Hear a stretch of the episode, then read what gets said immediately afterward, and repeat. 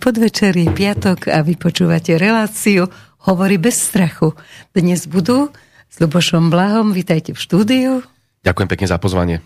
Okrem toho je tu samozrejme Peter Sabela, ktorý sa už podujal byť s prievodcom aj zvukárom. Dobrý večer.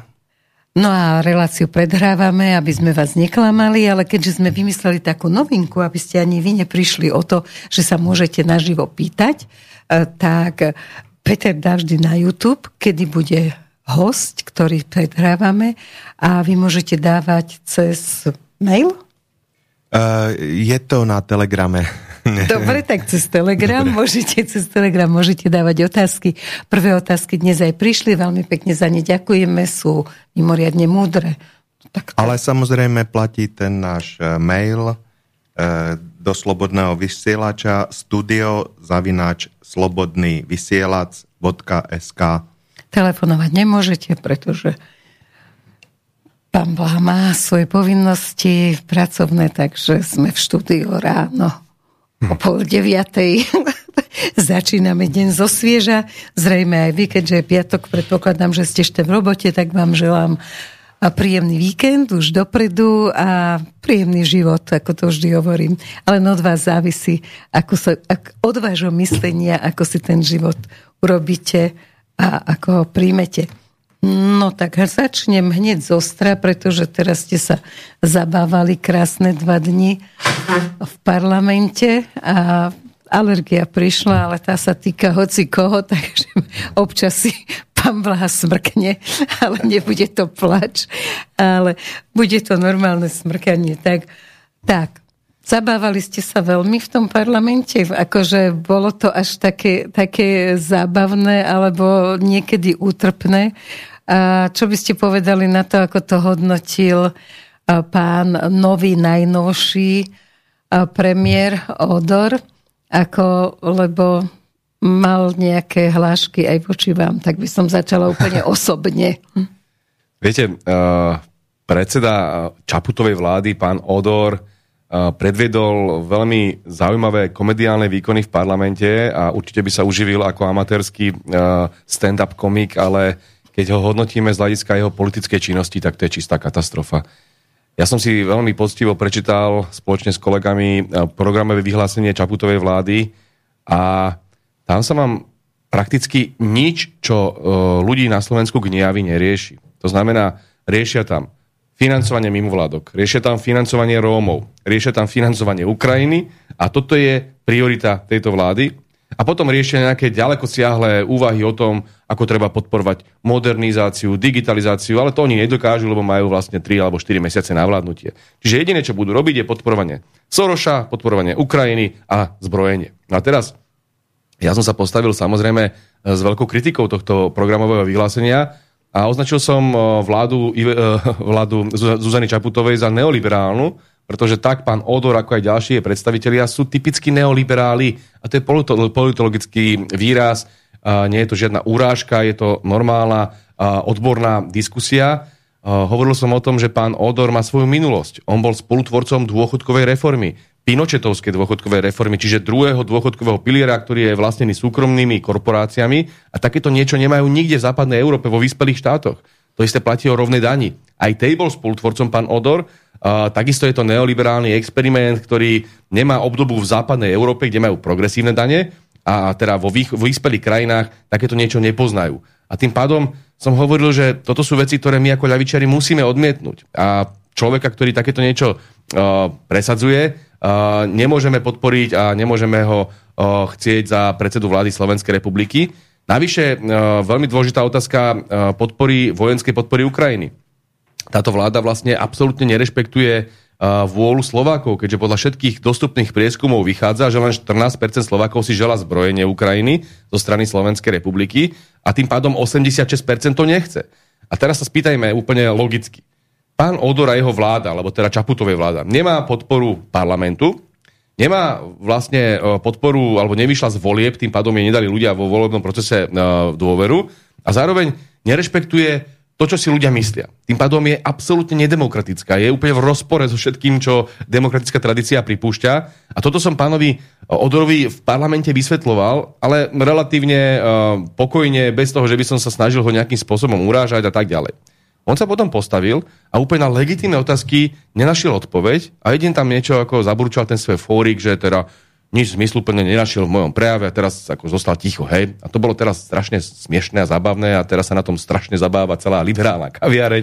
Áno, ale aj mainstreamoví je... novinári ako hneď mi vodali, že no, to je... Pozerala si parlament a ja, že nie, prečo? No, Odor to dal blaho. To je také, Ten ho poslal. To je také lacné, viete, lebo tento fórik, eh, to ja som už zažil v parlamente asi tým, že som tam už dlhšie, asi zo 4, zo 5 krát. To bežne Jasne, ľudia to sú robia. bonmoty úplne nie, trápne. Nie je nič ľahšie, ako si povedať, že ten dotyčný, s ktorým nesúhlasím, nič vlastne nepovedal a tak idem na vás reagovať a keďže ste nič nepovedal, ostanem ticho, hej. Ja tomu rozumiem, že tento pubertálny spôsob zabaví, ako tam niekedy zaznie. Ale nie od premiéra. Ale predseda vlády pre Boha musí dodržiavať hlavne štábnu kultúru. On je podriadený parlamentu. On takýmto spôsobom akože chce zhodiť nejakého poslanca, tak to skôr preukazuje neúctu voči parlamentu ako takému a voči opozícii. Ja sa pýtam opačne, to, tak pokiaľ toto je precedens, pokiaľ toto je to správne, demokratické a slušné a kultivované, čo chcel priniesť pán Odor a pani Čaputová, no tak si predstavte, že my toto budeme robiť tiež.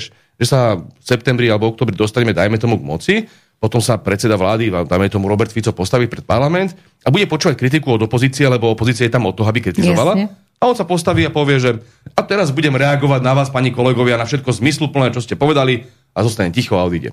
A toto bude robiť teraz 4 roky. Si to predstavte. Viete, Plné noviny toho, a to by bolo, že, ako, je aký je arogantný, presne. ako strašne. A teraz spraví takúto hlúposť de facto odor a oni ho vytlieskavajú, že to je to fajn.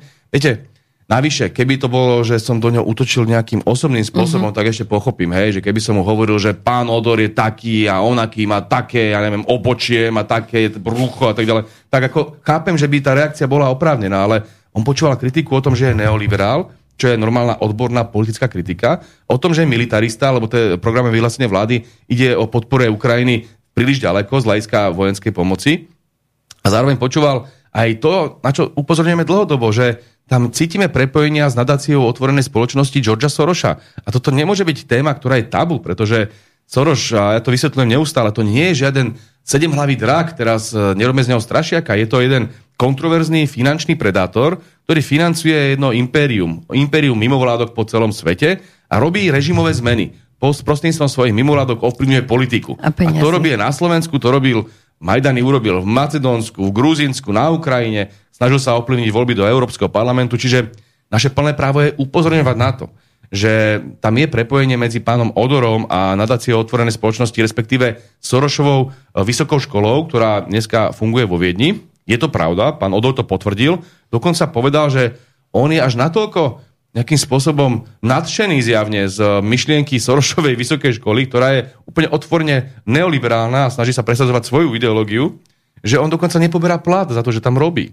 To on naozaj priznal. Ja som bol presvedčený, že dobre, je tam zamestnanec a teda poberá plat a tým pádom je tam istý konflikt záujmov, ale on to ešte horšie. On ani nepoberá plat. Povedzte mi, išli by ste niekde učiť a že by ste teda, alebo robiť, že by ste teraz 3-4 hodiny uh, za týždeň, povedzme, obetovali len na to, aby ste Sorošovej škole zadarmo odozdávali svoje služby a prečo by ste to robili? Ja sa pýtam... Ešte nie... to nemusí byť aj pravda. Možno je to práve možno, preto, že by bol konflikt záujmov, takže možno, ale ja som presvedčený, že pokiaľ takýmto spôsobom on argumentuje, tak, tak je to pre neho ešte horšie. Lebo Samozrejme. tým pádom ukazuje, že vlastne chce byť súčasťou nejakej tej Sorošovej siete a je dokonca ochotný dobrovoľnícky pracovať len preto, aby bol v blízkosti ľudí, ktorí mu potom pomôžu možno v kariére. To sú ťažké prešlapy. To radšej nech tam je normálny trhový vzťah, že áno, som zamestnanec a dostávam za to výplatu. Čiže je to veľmi netransparentné a to platí aj o pani Čaputovej, tak pracovala 16 rokov pre Via Juris, čo je mimovládka, ktorá bola financovaná nadáciou otvorenej spoločnosti a veľvyslanectvom Spojených štátov. No pracovala, je to fakt. A máme potom právo upozorniť na to, že tam je prepojenie medzi pani Čaputovou a mimovládkami Georgia Soroša a tým pádom považujeme napríklad e, najnovšiu dotáciu zo strany ministerstva práce nadácii otvorenej spoločnosti vo výške 21, 21 miliónov za problematickú. Veď to je normálny konflikt záujmov. Tak a keď som niekde Okrem pracoval... toho dávame na tú Ukrajinu aj ináč peniaze, ja som... takže to nie sú jediné, keby to boli Presne jediné tak, peniaze ako darček. Hlavne to, sú, to sa spätne bude vyplácať aktivistom, hej, mimovládkarom. To znamená, že teraz oni potrebujú zaplatiť mimovládky a zaplatiť aktivistom na to, aby dokázali ďalej um, vyvíjať vyslovene protismeráckú, protilavicovú a protinárodnú činnosť a potrebujú takýmto spôsobom im dať nejakú výplatu, ale na toto sa nemôžu zneužívať štátne peniaze pre Boha za prvé. rozhodlo sa o niečom v parlamente v rámci mimovládok? Uh, takto, z hľadiska mimovládok uh, momentálne nie, lebo nie, nie je možné asi uh, riešiť to posledné mesiace pred uh, volebnou kampaňou. My na to nemáme väčšinu v parlamente, čiže to je ťažko. Ale je dobré, že aj Robert Fico veľmi jasne upozornil že Smer uh, síce v minulosti mal, by som povedal, pozitívnejší vzťah k mimovládkam a neviem, či ste sledovali diskusiu, ktorú mal Robert Fico v kaviarni Adriana naposledy. Veľmi, veľmi uh, úprimne to povedal, že on mal istú dôveru v to, že tie mimovládky to myslia dobre. Mm. A je pravda, že existujú na Slovensku mimovládky, ktoré to myslia dobre, charitatívne, humanitárne. Áno. To sú naozaj, že napokon aj Matica Slovenska je mimovládna organizácia, napokon aj uh, zväz protifašistov je mimovládka, ktorá uh, pomáha uh, vrácať sa k histórii, k našemu protifašistickému odkazu a tak ďalej. Dalo by sa ich nájsť viacero, ale my sa bavíme o konkrétnych politických mimovládkach. Oni sú de facto politické strany, len sa nepriznávajú k tomu, že robia politiku. Bez a zodpovednosti. Dostávajú bez akékoľvek zodpovednosti peniaze od štátu a od rôznych nadácií a rôznych eh, združení zo zahraničia, rôznych ako filantropov, oligarchov a podobne. No a ja sa pýtam, a Robert Fico sa veľmi správne pýta, prečo by sme takéto mimovládky, ktoré robia politiku, mali podporovať z hľadiska štátu a prečo by naopak oni nemali transparentne uh, vykazovať v registri zahraničných agentov, že dostávajú peniaze zo zahraničia. Uh, je to inšpirácia z asi tej Aj najviac demokratickej krajiny, akú dneska liberálni médiá oslavujú, no zo Spojených štátov amerických. Spojené štáty americké majú zákon FARA, kde hovoria register zahraničných agentov, pokiaľ dostávaš peniaze na svoju činnosť zo zahraničia, tak v tom registri budeš figurovať. A toto je podľa mňa úplne fér, lebo je to transparentné a oni sa nemôžu stiažovať. Čiže jediná výtka, ktorú počúvame často, že to ste mali spraviť už dávno, ale Robert Fico vysvetlil, že on naozaj veril tomu, že tie mimovládky to myslia dobre, že oni chcú pomáhať tým ľuďom, tým seniorom a tak ďalej. No, ukázalo sa, že to bolo uh, úplne inak. Že tie... Dobre, a všimli ste si, že, že vlastne pani prezidentka navrhuje udeliť Georgeovi Šovrošovi vyznamenanie štátne za posilnenie demokracie na Slovensku. Ja som zachytil, že to myslím, navrhol Fedor Blaščák, áno, je Fedor, ktorý... šéf nadácie otvorenej áno, spoločnosti áno. na Slovensku. Ako, ak takýmto spôsobom chcú vyslovene aj provokovať slovenskú verejnosť, pretože mm, ten Soros je veľmi kontroverznou osobou, ktorá naozaj medzi ľuďmi nezbudzuje nejaké sympatie, tak nech sa páči. Ako sa hovorí, pokiaľ nepriateľ robí chyby, tak ho pekne v tom nechajme. Hej? No ale pekne. až tak, že štátne vyznamenanie, tak je to, to sa je to, je to facka pre ľudí, to, je, to fac, je to hrôza, je to facka pre ľudí. To, to, tak, takýmto spôsobom uvažujú. Ja som presvedčený, že pani Čaputovej vysvetlia všetci tie poradcovia, že to by bola katastrofa pre ňu z hľadiska PR a z hľadiska marketingu a že si nakoniec to rozmyslí, ale opakujem, keď to spraví, tak myslím si, že pani Čaputovú už budú voliť len naozaj tie liberálne kaviarne, ktoré reprezentujú zhruba tých 14% ľudí, ktorí chcú vyzbrojovať Ukrajinu, ale Slovensko sa na to pozerá a naozaj sa ľuďom zdvíha žalúdok. A hlavne si pozrieme situáciu, aká je v sociálnej oblasti, aké tu je zdražovanie, aké momentálne nás čaká e, vyslovene časovaná bomba v podobe hypoték. A toto je inak mimochodom otázka, ktorá sa týka aj týchto liberálnych kaviarníkov, týchto mládežníkov, ktorí veľmi radi podporujú pani Čaputovú, alebo pána Vala, alebo ďalšie strany, Sulíka a tak ďalej, lebo dneska je trendom neoliberalizmus, lenže momentálne ich čaká, uh, by som povedal, vážna, vážna, vážne ohrozenie z hľadiska ich financií, pretože doteraz platili hypotéky uh, a mali ich zafixované povedzme na 300 eur a teraz im končí fixácia tento rok alebo budúci rok a zrazu budú platiť 600 eur.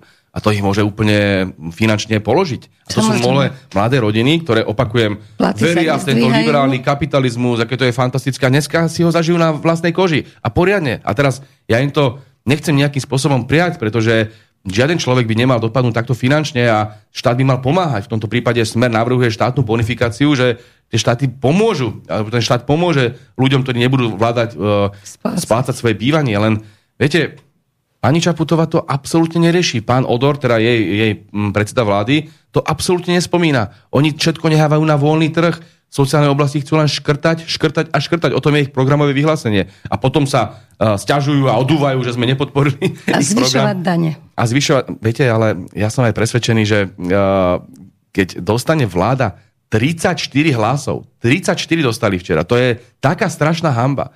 Lebo keby dostali okolo 60, že tesne to nevyšlo, yes. lebo oni majú dostať 76. To je väčšina z tých 150, to znamená uh, absolútna väčšina v parlamente.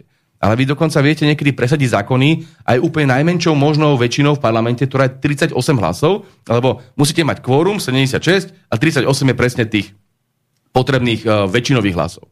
A oni dostali ešte menej, ako je tá najmenšia možná väčšina v parlamente a potom sa pani prezidentka odúva a vyhlasuje, že No ten parlament je nezrelý. To sme počuli, že nezrelý. No ona rozpráva o tom, že kto je nezrelý. Ako, myslím si, že nič politicky nevyzretejšie, ako je pani Čaputová, neexistuje. Však kde sú je politické skúsenosti? Spomente si na Miloša Zemana, prezidenta e, Českej republiky. Aké mal skúsenosti? Celý život mal za sebou nejaké štúdie, mal za sebou akademickú činnosť, potom mal, bol premiér, mal politickú činnosť, Dokonca sa v čase, keď to ešte bolo oveľa ťažšie a už nebola taká odvaha taká lacná, aj postavil v roku 68 proti tomu normalizačnému procesu a tak ďalej. A čo pani Čaputová? Ona bola referentka na miestnom úrade v Pezinku a potom 16 rokov ju vyplácal Soros v mimolátke Via Juris. A ona sa teraz hrá na to, že ona tu je najväčšia odborníčka, ona je tá najvyzretejšia, najzrelejšia, ale my všetci ostatní, ktorí tu tej politike už nejaký čas sme, zoberte si Robert Fico, to teda má nejaké skúsenosti, to asi nikto nespochybní, a on akože nezrelý, lebo si dovolil kritizovať neoliberálnu vládu názor. pani Čaputovej, ktorá nemá ale žiaden mandát na nič. Viete, keby to ešte tak pani Čaputová myslela vážne a rokovala by s tými politickými stranami v parlamente, no tak poďme podporiť tú moju vládu, lebo to a to a to. A my vám teda no, umožníme mať tam vlastne svojich nominantov možno, alebo svoje programové priority. Nič. Ona si ich vyťahla z klobúka, má tam svojich ľudí a očakáva, že ju budeme schvalovať. A prečo by sme to robili? Pochopiteľne, že tá vláda dostala de facto podporu iba od Sasky, liberálna strana, a progresívna Slovenska, liberálna strana. A tým sa jasne ukázalo, že to je čisto neoliberálna vláda. A navyše vznikla len preto, aby tu ďalej mohlo byť prekladisko zbraní na Ukrajinu. Veď to všetci vidíme, že to Američania potrebujú a preto takýmto spôsobom pani Čaputovej vládu podporujú. Ale od lavice a od národných síl táto vláda nikdy podporu získať nemôže. Dobre, Odora presadil, hovorí sa to vážne medzi politikmi, presadil Bugár. Že to bola jeho teda páka Bugár sa vracia do politiky tiež tak akože tak čudne. Ako, čo si o tom myslíte? Lebo Bugár bol aj ten, ktorý, keď bola smrť Kuciaka, tak tiež presadil, aby teda radšej sa Fico vzdal akcie, aby zostala vláda. Takto, uh, ja som presvedčený, že Odor je dlhodobý artikel v týchto neoliberálnych krúhoch, a či už to bol Bela Bugár, ktorý v tej svojej strane Most Hit mal tých najväčších neoliberálov, že tam bol pán Švejna, bol tam pán Šebe a tak ďalej, hej, a aj viacerí maďarskí politici tohto pravicového liberálneho razenia, tak nie je prekvapivé, že tam sa ocituje, ocitá aj pán Odor, ale nevidel by som to ako vyslovene projekt Bugára alebo jeho Mostu Hit, lebo je to ďaleko širšie. To oni vytvorili naozaj sieť, sieť uh, ktoré si zájomne pomáhajú, či už sú to uh, mimovládky, či už sú to médiá, či už sú to politici, alebo sú to rôzne nadácie, alebo veľvyslanectvá, oni spolupracujú a vytvárajú nejaké osobnosti alebo osoby, ktoré by mohli uh, vládnuť na Slovensku, len im to trošku škrípe. To je celý problém. Zoberte si, čo tam majú no. dneska, že, že keď sa pozriete na tie prieskumy, majú tam asi 6 strán, Všetky tieto strany vedú v podstate lúzry, ktorí sú niekde okolo 5-6%, hádajú sa vzájomne, nevedia sa zjednotiť na ničom a ľudia sú z nich unavení. Potom tu mali možno 4 roky vládnuť a 3 roky tu prevádzalo Slovensko iba chaos, rozvrat a likvidácia všetkých sociálnych istot. Zoberte si, že nám brali slobodu, brali nám všetko, o tom asi budeme hovoriť. A teraz ľudia sú pochopiteľne sklamaní. Jediné, čo im ostalo ako tak je progresívne Slovensko, ale keď vidia toho, to chlapča, toho Šimečku, jak je tu oblepený celým Slovenskom a čo má ten tie skúsenosti, ktoré potrebujú tí ľudia. Však pri všetkej úcte jediná jeho životná skúsenosť bolo to, že robil asistenta v Európskom parlamente Borisovi Zalovi, poslancovi v tom čase za smer, hej? Dneska veľký predstaviteľ hlasu. A toto je Šimečka. A teraz ja sa pýtam, to, toto je ten ich odborník? Toto je ten ich ako lumen, ktorý tu zachráni Slovensko? Veď to chlapča nevie pomaly si zaviazať šnúrky. A to isté platí o tých ďalších predstaviteľoch. A pani Čaputová toto zastrešuje. Ja som presvedčený, že uh, sú zúfalej situácii. Oni sú vyslovene frustrovaní z toho, že lavica aj národné sily rastú. Aj v tých prieskumoch, aj medzi ľuďmi, však to vidíte všade, bez ohľadu na prieskumy. A sú, sú veľmi nervózni. Myslím, že sú v panike. No. Otázka je, čo budú robiť, aby uh, zabránili Smeru zvýťaziť vo voľbách, lebo som presvedčený, že môžu prísť aj veľmi škardé veci a o tom ešte budeme... No ja vám budem teraz troška odporovať, že pravda je, že nárast tej lavice je ako mimoriadný momentálne. Ľudia už pochopili veľa vecí, ale, a to je moja otázka, že napriek tomu, že ich je tak 14%, ale peniaze na voľby, rôzne podpory, mainstreamov, rôzne podpory zahraničných e, nadácií a podobne, môžu spôsobiť to, že keď majú po 5%, možno budú mať, ani sa nedostanú, ale budú mať akože, e, napriek tomu sa môže podariť zasa to, že oni budú vládnuť. Ale áno, ale pod jednou podmienkou, že zradí Peter Pellegrini. To je celé. Pretože oni to už nevedia nazbierať sami, ako pravicové strany už to vedia spraviť len s hlasom Petra Pellegriniho. A práve preto cítime a počúvame a čítame čoraz viac článkov, povedzme na denníku N alebo Smečku, čo sú hlasné truby tejto liberálnej propagandy, že by bolo dobré spraviť koalíciu hlas, SAS, Progresívne Slovensko, KDH tam ešte pýchajú a mne sa zdá, že ešte nejaké strany. Proste všetky tie malé trpazličie strany pravicové, nech sa spoja s hlasom a nech uh, spolu vládnu. Toto je ako tá vízia momentálne liberálnej kaviarne, No a Peter Pellegrini sa bude musieť rozhodnúť. Ja mám pocit, že momentálne bojuje s tou myšlienkou, že či ísť urobiť 5 po koalíciu alebo 6 koalíciu s týmito malými stranami. Teraz si treba uvedomiť, že bez ohľadu na to, že sú to pravicové strany a on zradí svojich voličov, tak je to najvyššie veľmi nestabilná situácia. Vy keď máte 5-6 partnerov, navyše hodnotovo úplne inde. Zoberte si, že zrazu by bolo v koalícii opäť progresívne Slovensko ťažko libertariánska strana, alebo slnečkárska, alebo teda v tých dlhových veciach a v tých kultúrnych oblastiach mimoriadne liberálna až extrémne. A z druhej strany máte KDH, ktoré sa teda hlási k tým v tých uh, hodnotových otázkach a v tých kultúrno-etických otázkach k konzervatívnym hodnotám. Opäť by sme tu mali tie všetky tie hádky, ako máme doteraz, však pamätáte si všetky tie slávne prestrelky medzi Byto, Ciganíkovou a Záborskou a tak ďalej. Stále. To by tu bolo stále, hej? Takže by sa vlastne nová koalícia neustále hádala na kultúrnych veciach, plus tam máte rozpo- rozpor medzi akože uh, ekonomicky ľavicovejšími uh, predstavami možno hlasu a zároveň ťažko neoliberálnymi predstavami Sasky a tak ďalej. Teraz toto sa nedá udržať. To by bol taký myšmaš, to by bolo ako vtedy, keď psíček a matičku tú polievku varili a čo to tortičku, tortičku tam hádali. Čiže ja som presvedčený, že toto nemôže fungovať. Však sme videli, že len štvorkoalícia ešte trošku príbuznejších strán vybuchla úplne kompletne za tieto tri roky. A teraz toto má udržať, že Pelegrini, Sulík, Šimečka a jak sa volá predseda KDH, ani neviem, to len svedčí Majersky. o tom, Majersky, to len svedčí o tom, ako tá strana je výrazná a tak ďalej. Hej, toto nie je udržateľné. A preto druhá možnosť je, že sa Peter Pellegrini rozhodne rozumne a povie si, áno, sme strana, ktorá sa hlási aspoň nominálne k ľavicovým hodnotám, sme súčasťou socialistickej internacionály a spolu so Smerom by sme mali logicky spolupracovať.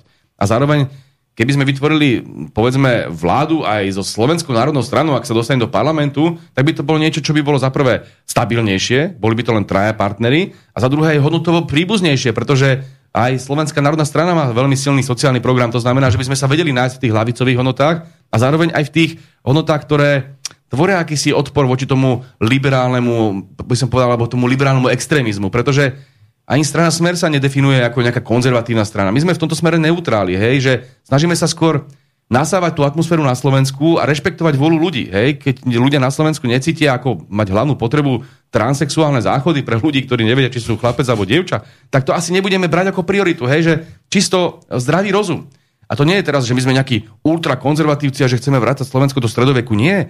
My len rešpektujeme to, že na Slovensku tie veľmi zvláštne trendy, ktoré cítime z Bruselu, že tam vymýšľajú po hlave pomaly každý deň jedno, tak to asi nie je niečo, čo Slováci chcú. Hej? Však a, to, a ja sa ani necítim nejakým spôsobom nejaký konzervatívny. Ako to som konzervatívec preto, že si myslím, že je tu muž a žena. To ako naozaj už sme sa tak ďaleko dostali. Ja som napríklad veľmi benevolentný vo výchove, som veľmi benevolentný z hľadiska slobody a tak ďalej. Všetko rešpektujem. Dokonca keď e, sa bavíme o tých homosexuálov, nech si robia čo chcú, len nech to nepresadzujú ako dúhovú agendu, nech to nepresadzujú ako ideológiu, nech neznásilňujú Slovensko. Toto je celé. A nech to prezidentka nepresadzuje. To sú veci, ktoré to sú... Nie je jej úloha. Fauli však pre Boha, nech tú svoju ideológiu si, si nejakým spôsobom uh, chránia, ale nemôžu ju presadzovať na sílu v krajine, ktorá jednoducho nechce tieto neoliberálne experimenty a tieto kultúrne experimenty. Čiže to je celé. A práve preto si myslím, že je tu šanca vytvoriť stabilnú koalíciu, ktorá bude mať menej koaličných partnerov, ktorá bude sociálna a zároveň bude chrániť to národné, tie naše národné tradície, to, čo ľudia na Slovensku chcú a brániť Slovensko pred týmto neoliberálnym, e, experimentálnym extrémizmom, ktorý cítime, že sa ide od západu. No ale politológovia, ktorí sa teda vyskytujú v mainstreamových médiách, tak tí čítali teraz po sneme e, Pelegriniho, teda ešte sa opýtame na to, ako hodnotíte tú veľkoleposť a americký spôsob, tak tí politológovia to vlastne hodnotili tak, že Teraz Pellegrini síce nepovedal, že vylučuje smer, ale on to povedal, lebo to keď čítate medzi riadkami, tak on presne tým prejavom povedal, že smer vylučuje, pretože smer by išiel aj s republikou a to by nikdy neurobili hlasáci. Ja som presvedčený, že všetky vyhlásenia ohľadom budúcej spolupráce pred voľbami sú len čistá marketingová kampaň. To isté platí pre Petra Pellegriniho, to platí pre Borisa Kolára, ktorý takisto tu teraz momentálne vyhlasuje, že my so smerom nikdy. nepôjdeme ale veď je úplne jasné, že by s nami išiel. Každý by išiel, veď tam je to už deň po voľbách úplne iná otázka ako pred voľbami, pretože pred voľbami pomocou týchto blábolov chcete osloviť voličov. Čo to aj my môžeme robiť, že nikdy by sme nešli s progresívnym Slovenskom. No asi každý vie, že by sme s nimi nešli, ale na čo to hovorí dopredu? Veď to yes. sú také veci, že to nikto nemôže brať vážne. Veď to je vyslovene predvolebná kampaň. Ale po voľbách je dôležité to, aby ste mali dostatok skúseností a zdravého rozumu, aby ste zložili akúkoľvek koalíciu. No keď sa budeme všetci vylúčovať, tak sa nezloží nič. A práve preto ja by som ani tie vyhlásenia Petra Pellegriniho nebral príliš vážne. To, čo on momentálne potrebuje, je presvedčiť, eh, by som povedal, možno tie liberálne kaviarne a tie ich hlasné trúby, ako je Denní Gen a SME a Markíza a všetky tie televízie, že on je iný ako Robert Fico a že on sa teda dištancuje od neho, lebo on je tu ten slušný, ten milý, ten príjemný, ten chrumkavý. A zároveň chce ukázať aj americké ambasáde a ďalším západným ambasádám, že nie, on s tými zlými extrémistami, čo, ktorí si želajú mier, si predstavte, nikdy nepôjde, lebo on chce práve ten úžasný vojnový, uh, vojnovú propagandu podporovať presne ako to si želajú Američania. A práve preto si myslím, že on momentálne takéto vyhlásenia bude mať. No, ale ako sa Otázka je, čo bude po voľbách. No Otázka no, je, čo bude to... po voľbách. A ja som presvedčený, že tam si on musí položiť potom otázku, či ho zomelie tá politika do jedného roka, alebo ako náhle zradí svojich voličov a jeho voliči chcú koalíciu so Smerom, to je úplne zjavné z každého prieskumu, no tak potom skončil. Potom skončila. Viete, ako my sa teraz nehádžeme o zem, no bude to jeho rozhodnutie. Pre Slovensko to bude katastrofa, no s tým súhlasím. presne, a vám to môže znamenať, že budete v opozícii. No, toho, áno, máte pravdu, dostali. keď s tým nebudeme vedieť nič spraviť, tak to bude smutné, ale pravdou je zase to, že do roka máme potom 35-40%. A toto ak chcú liberálne kaviarne, že teda týmto pomôžu smeru, lebo hlas to zlikviduje. Hlas skončil tým pádom tak eh, a tu si bude musieť Peter Pellegrini politologicky položiť otázku, že išiel do politiky preto, aby potom po roku skončil, len preto, že skáče tak, ako Američania pískajú, alebo pôjde radšej s tým smerom a bude robiť politiku, ktorá je zmysluplná z hľadiska toho, eh, čo hlása aspoň nominálne, že sociálny štát, ochrana národných záujmov a podobne. Takže ja som presvedčený, že Peter bude mať ešte veľkú hlavu po, po voľbách a že bude musieť prekonať istú, by som povedal, takú márno myselnosť, pretože ak má byť naozaj dôvodom toho, že nás odmieta nejaká emócia, ktorá samozrejme v politike funguje, ale prepačte, aby niekto sa ako malý chlapec teraz snažil okydávať svojho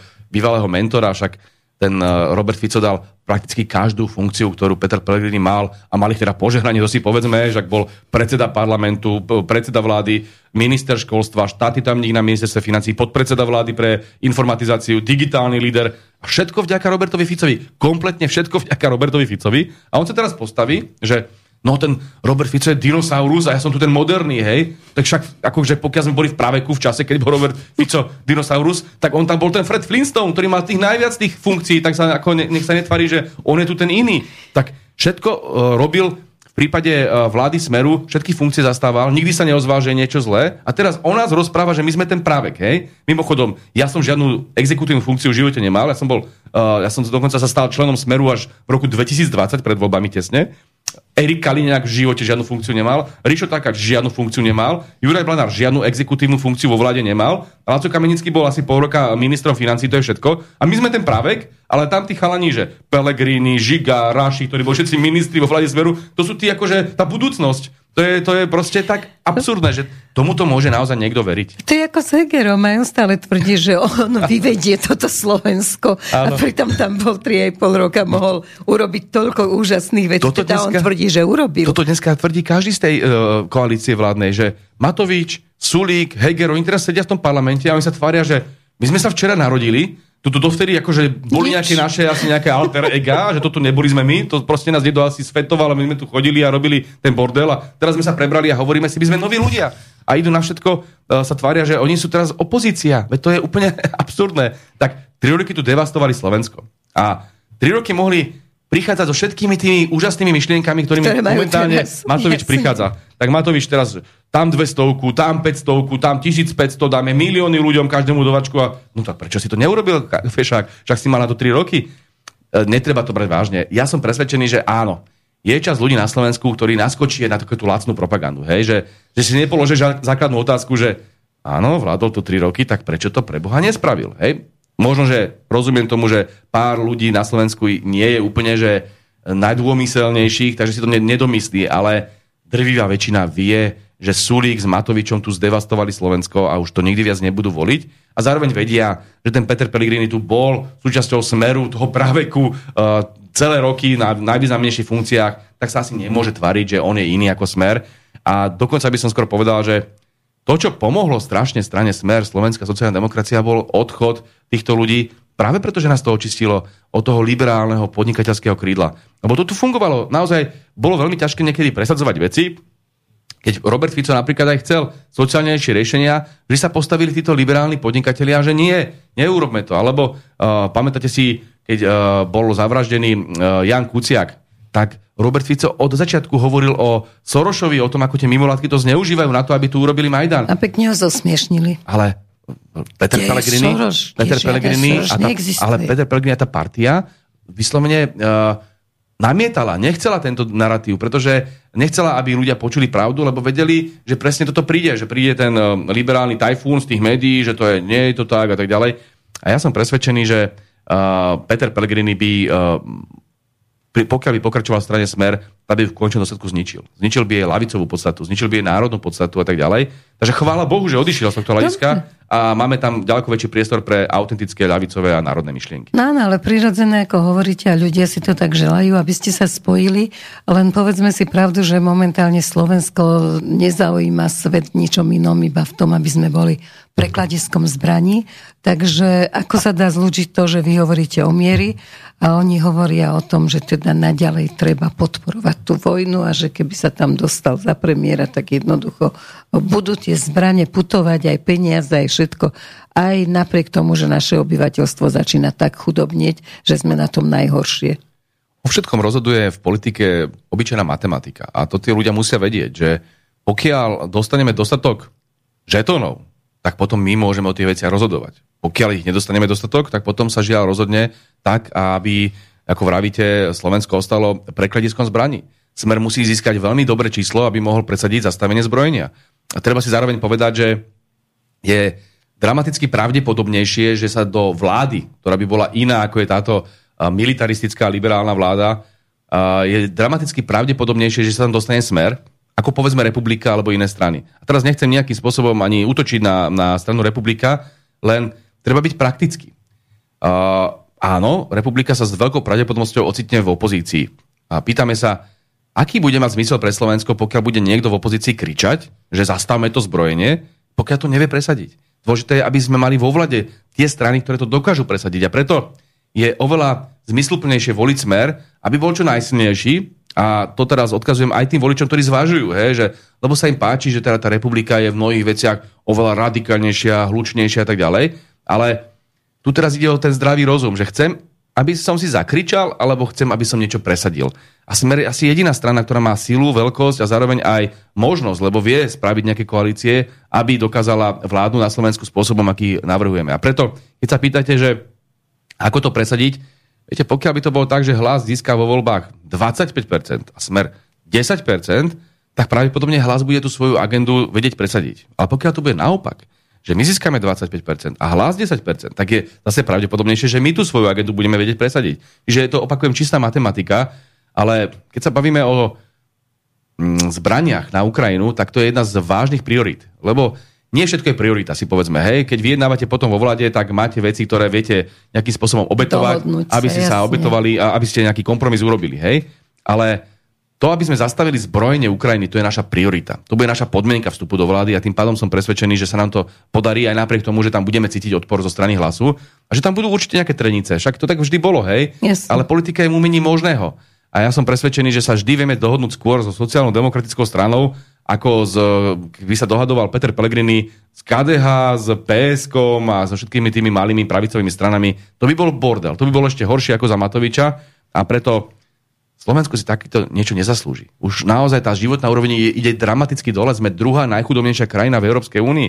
Sme v situácii, kedy ten verejný dlh vystúpal z našich čias zo 48% na 58% a ďalej stúpa. Vraj naše verejné financie podľa Európskej komisie sú najmenej udržateľné spomedzi všetkých štátov Európskej únie. To sú neuveriteľné čísla a pokiaľ to takto bude pokračovať, tak sa sociálne a ekonomicky zrútime. Ja keď vidím, že... A Matovič bude vykrikovať o rejtingu. No, presne tak. A Nemáme tu čo ísť a on vykrikuje o Pol milióna ľudí na Slovensku, seniorov na Slovensku žije v chudobe, pod hranicou chudoby a len za posledný rok sa prepadlo 200 tisíc ľudí pod hranicu chudoby. Však sa nedá z tých dôchodkov. A toto je, toto je situácia, ktorú sem priviedol Matovič so Sulíkom, tými väčšnými hádkami, tou svojou nekompetentnosťou a diletantizmom a oni sa teraz vyhovárajú na všetko možné. Ale vkryla ich tom aj pani Čaputová, to si ona musí priznať, že nebyť toho, že Zuzana Čaputová napokon aj progresívne Slovensko pomáhalo tejto vláde, nebyť toho, že by ona držala pri moci týchto uh, diletantov, plagiátorov a uh, vyslovene hlúpych ľudí, no tak by to mohlo byť úplne iné. Prečo musíme mať 10 mesiacov uh, po tom, čo padla vláda, takýchto všelijakých zlepencov a samozváncov, však koho reprezentuje Odor, koho reprezentuje Heger, veď to no, sú sa, zlomky spoločnosti, prakticky nikoho. A my sa teraz musíme naozaj vysporiadať s tým, že títo ľudia len prehlbujú chaos a rozvrať slovenskej spoločnosti. Nech sa páči, opakujem, keby to bolo čisto zo stranického záujmu merané, no tak strane Smer to vyhovuje, lebo bude rásť, lebo ľudia sú naštvatí už. Ale nám ide o Slovensko. My sme navrhovali termín predčasných volieb najskôr na apríl, na marec, alebo potom už keď sa nedalo aspoň na ten jún, aspoň do konca leta. Pani Čaputová hovorila, že áno, že takýmto spôsobom to musí byť a potom zradila Slovakov, podala, dobre, aj ten september je v poriadku. No tak, tak to a už aj v januári vedela, že vlastne si bude takúto vládu Čo, vyskladávať. Ona, si, ona, si, ona to priznala, veď to je aspoň keby to nepriznala. Presne ako vravíte. Čiže toto bol celé podvod na ľuďoch a zoberte si, akým spôsobom zatlkala ešte aj ten Vlčanov, tú Vlčanovú zlodejinu. Tak Vlčan si reálne nechal, alebo si nechá vyplatiť od Budajového ministerstva strašidelnú sumu do svojej firmičky, čiže konflikt záujmov a klientelizmus ako delo. Čaputová to vedela 2-3 týždne, Heger to vedel, vedel to Budaj, vedel to, všetci to vedeli a nič neriešili. Ja sa pýtam, tá veľmi transparentná pani prezidentka, ktorú všetci milujú v tých liberálnych kaviarniach, no tak asi od nej Očakávame, že, sa, že sa postaví a povie verejnosti, že halo, tu sa stal strašný prešlap, toto musíme vyriešiť. Nie, nikomu nič nepovedala a keby nedošla tlačovka Roberta Fica, tak sa o tom doteraz možno nedozvieme. Takže to sú veci, ktoré verejnosť má právo vedieť a aj tí liberálni pravicoví voliči, ja z nich nechcem robiť lavičiarov alebo voličov Smeru alebo iných strán, ale nech si zamýšľajú nad tým, čo robia tí ich predstavitelia. Tak toto sa jednoducho nerobí. Zlodejiny, uh, vyslovene pokrytectvo, ktoré cítime od pani Čaputovej. Klamstvo. Doslova klamstvo. Oni sú falošní ľudia. Doslova falošní ľudia, ale presne ako ste povedali. Im odpustia všetko len preto, aby Slovensko ostalo prekladiskom zbraní na Ukrajinu. A toto je tá tragédia, že my sme dneska vojnový štát. Pre nás je uh, najväčším, najväčšou prioritou, teda nie pre nás ako opozíciu, ale pre vládu, je najväčšou prioritou vojna a vojna proti Rusku a vraždenie ľudí a posielanie zbraní. Namiesto toho, aby podporovali mierové rokovania, mierové iniciatívy, aby sme sa snažili chrániť náš národný záujem aj vo vzťahu k Rusku, tak jednoducho, či sa nám Rusko páči alebo nepáči, tak energie z Ruska nám mimoriadne pomáhali z hľadiska e, výkonu našej ekonomiky, pretože boli lacnejšie. A navyše je ekologickejšie, to je ďalšia vec, ktorú keď počujem pani Čaputovú ako rozpráva o tej zelenej agende, že pomaly ako, skoro ako Greta, hej, trošku prerasknejšia, ale nie. Ona namiesto toho, aby podporovala lacnejšiu a hlavne environmentálnejšiu energiu z Ruska, tak ona bude podporovať tie tankery, ktoré budú jazdiť s tým skvapalným plynom z Ameriky, čo si reálne každá z tých lodí za sebou vlečie Mont Everest z hľadiska tých škodlivých látok a tým devastuje životné prostredie, ale to nevadí, ale bude vám vadiť, keď odhodíte kelímok na zem, lebo to je najväčšia tragédia, alebo keď ne, ne, nedáte tú flašku plastovú do tých budajových ho, hovadín, čo si vymyslela, tým zdržuje život ľuďom. Čiže ja som presvedčený, že tam je veľká miera pokrytectva a falošnosti zo strany týchto predstaviteľov a ich prioritou je vojna. Ich prioritou je vojna, pretože Spojené štáty americké potrebujú vojnu, potrebujú tu mať takýchto tajtrlíkov, ktorí budú hovoriť presne to, čo potrebujú a bohatnú ich zbrojovky, bohatnú ich ropné spoločnosti, bohatnú Tým ich... Európa uh, chudobne. Amerika bohatne na vojne a Európa chudobne. Teraz som rozprával, a veľmi som mal zaujímavý rozhovor s jedným diplomatom, nebudeme hovoriť jeho meno, aby som mu neublížil, ktorý to krásne vysvetloval. On hovorí, že on je presvedčený, že Amerika sa už teraz stiahne z tej vojny, lebo dosiahla, čo potrebovala. Oni potrebovali uh, dostať Európu do závislej pozície, do otrockej pozície. Jasne. A toto sa im podarilo. Toto, toto vlastne bol zmysel v tej vojny. Že vlastne odtiahli to od toho Ruska, sú teraz neustále, tie vzťahy budú zmrazené, budú vlastne v katastrofálnej pozícii. Európa sa dostala do polohy, že si vypraznila svoje skladiska zbraní kompletne, čiže Európa je úplne, ale úplne obnažená armádne a bez toho, aby Amerika ju nechránila, neprežije. Tým pádom Európa je závislá kompletne vojensky od e, Ameriky. V energetickej oblasti sme závislí od Ameriky kvôli tomu skvapanenému plynu, lebo sme sa odstrihli od uh, Rusov. A v ekonomickej oblasti sme takisto v závislej pozícii. Všetky tie firmy odchádzajú pomaličky do Ameriky, lebo ide dole ekonomika. Opak, opakovane preto, lebo sme energeticky spravili samovraždu. Hej? Že sme sa odrezali od lacných plynov a pri tých drahých, uh, drahých energiách budeme mať problém byť konkurencieschopný na svetových trhoch. Navyše, e, naše odbytište hlavné Čína, je predmetom neustálých útokov zo strany liberálnych elit v Európskej únii, lebo tu furt potrebujú tárať o ľudských právach, ako keby nebolo, nebolo dôležitejšie, že sa Číne podarilo dostať 800 miliónov ľudí z chudoby. No koľko sa podarilo e, takýchto výkonov urobiť e, európskym lídrom? Nič, tam akurát riešia kšefty s Pfizerom a podobne. Čiže ja som presvedčený, že Európa sa dostala do takej zlej pozície a Amerika ju manevrovala do takej podradnej pozície, že dneska už je cieľ splnený. Mission, jak sa hovorí v angličtine, mission accomplished splnená misia. A preto už nepotrebujú de facto tú uh, Ukrajinu rvať tými miliardami, lebo im to samozrejme tiež uberá prostriedkov. Navyše sa blíži volebná kampaň v Amerike, kde bude súboj Trumpa a Bidena. Trump toto odmieta, on hovorí, že on chce uh, mier na Ukrajine. Ako, no ja si myslím, že aj keby ho zatvorili, tak on tam ten americký systém funguje tak, že vy viete kandidovať napriek tomu. Aj z basy? Myslím, že z basy to nestihnú, ale my, aj keby bol odsúdený alebo nejakým spôsobom tak môže. Mhm. môže, môže ďalej kandidovať. A ten Trump rastie. Aj v tej republikánskej strane má podporu, aj keď počúvam niekedy mm, aj názory toho jeho konkurenta hlavného, pána DeSantisa, alebo DeSantisa, tak to je takisto človek, ktorý je oveľa triezvejší z hľadiska rozmýšľania o geopolitike a o vzťahoch s Ruskom, ako je Biden a celá tá Sorošovská klika v demokratickej strane. Takže uh, ono sa to všetko zmení. Ono to je do roka úplne inak, ako je to dneska uh, aj v Európe.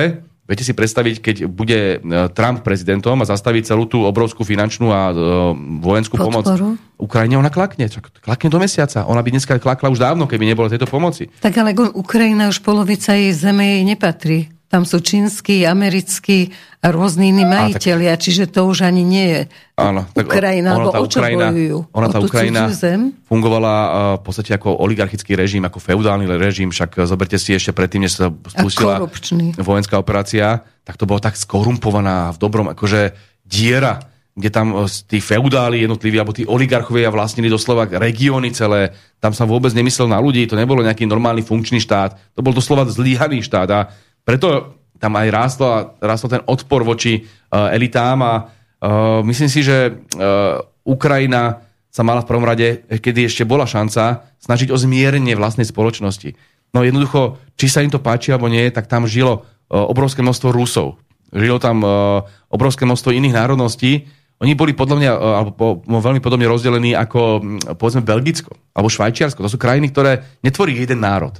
Belgicko máte Flámov a Valonov. Hej, Flámy to sú tí ako holandskí hovoriaci e, ľudia, ktorí majú úplne inú kultúru a úplne inú jazykovú vybavenosť, ako majú Valoni, čo sú francúzštinári alebo francúzi. A teraz, aby vôbec Belgicko fungovalo, tak oni si museli vytvoriť tzv. konsociačnú demokraciu. Tomu sa hovorí v politológii konsociačná demokracia, že nebudeme presadzovať väčšinové riešenia, ale vždy sa dohodnú tie skupiny. Lebo keby ste, povedzme, v, v nejakej téme väčšinový uh, flámy povedali, že bude to takto, tak tí Valoni sa budú cítiť odstrčení a bude z toho vznikať konflikt, napätie a nakoniec sa potom uh, končia takéto veci občianskou vojnou. Lebo oni uznávajú, že aj ty máš voličov. Aj ten flám má voličov. A hlavne, a hlavne, a hlavne, keď si chceš udržať nejakým spôsobom federáciu, lebo to je federácia de facto, chceš udržať ako dva vyslovene uh, rozlišné národy, no tak to môžeš robiť len vtedy, keď tam budú kompromisy a keď si nebudete robiť zle a nebudete väčšinovo sa, sa rúbať. Tam žiaden väčšinový valec fungovať nemôže. V bežných demokraciách sa to ešte môže stať, ale v takýchto situáciách nie. To isté Švajčiarsko. A tento konsociačný model, keby fungoval na Ukrajine, že by sa rešpektovala tá ruská menšina, ktorá je ale mohutná na Ukrajine, namiesto toho tam brali im jazykové práva, namiesto toho tam m, prišli tie masakry na Donbase, namiesto toho tam uh, prišla masakra v Odese a podobne, no tak potom sa nemôžu čudovať, keď takto sa fašizoval ukrajinský režim, že prišla odpoveď. A nemuselo to byť. Dalo sa tomu vyhnúť. My sme viackrát upozorňovali aj na dohody Minsk 2, ktoré ukrajinská strana nedodržiavala.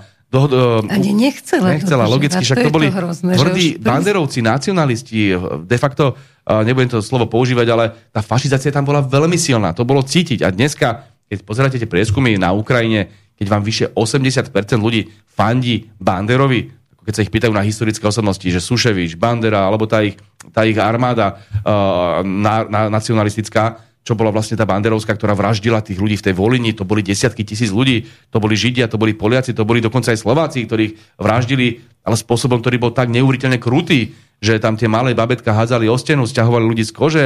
To, to naozaj si treba pozrieť tú Voliň, o čom to Teraz bolo. Teraz je to zakázané, nesmie sa premietať. Viete, toto poviete, že, že Voliň tu reálne bola a zrazu to je ruská propaganda, to ano. ste akože zrazu ten ruský agent, lebo ste upozornili na pravdu, ktorá je pre americkú propagandu nepohodlná. A toto sa jednoducho nemôže tolerovať. Čak ja som uh, odchovanec uh, uh, filozofie, že proste musíme tolerovať a o, o, uboždiť každý názor s výnimkou možno nejakých tých, ktoré vyzývajú násiliu, týchto úplne nacistických a podobne, ale normálne diskutujeme. Čak uh, nemusí sa nám ten iný názor páčiť. Ja, mi sa veľmi nepáčia názory pána Krúpu, pána Nadia, pána, pani Čaputovej, ale ja by som si nikdy nedovolil ich zakazovať.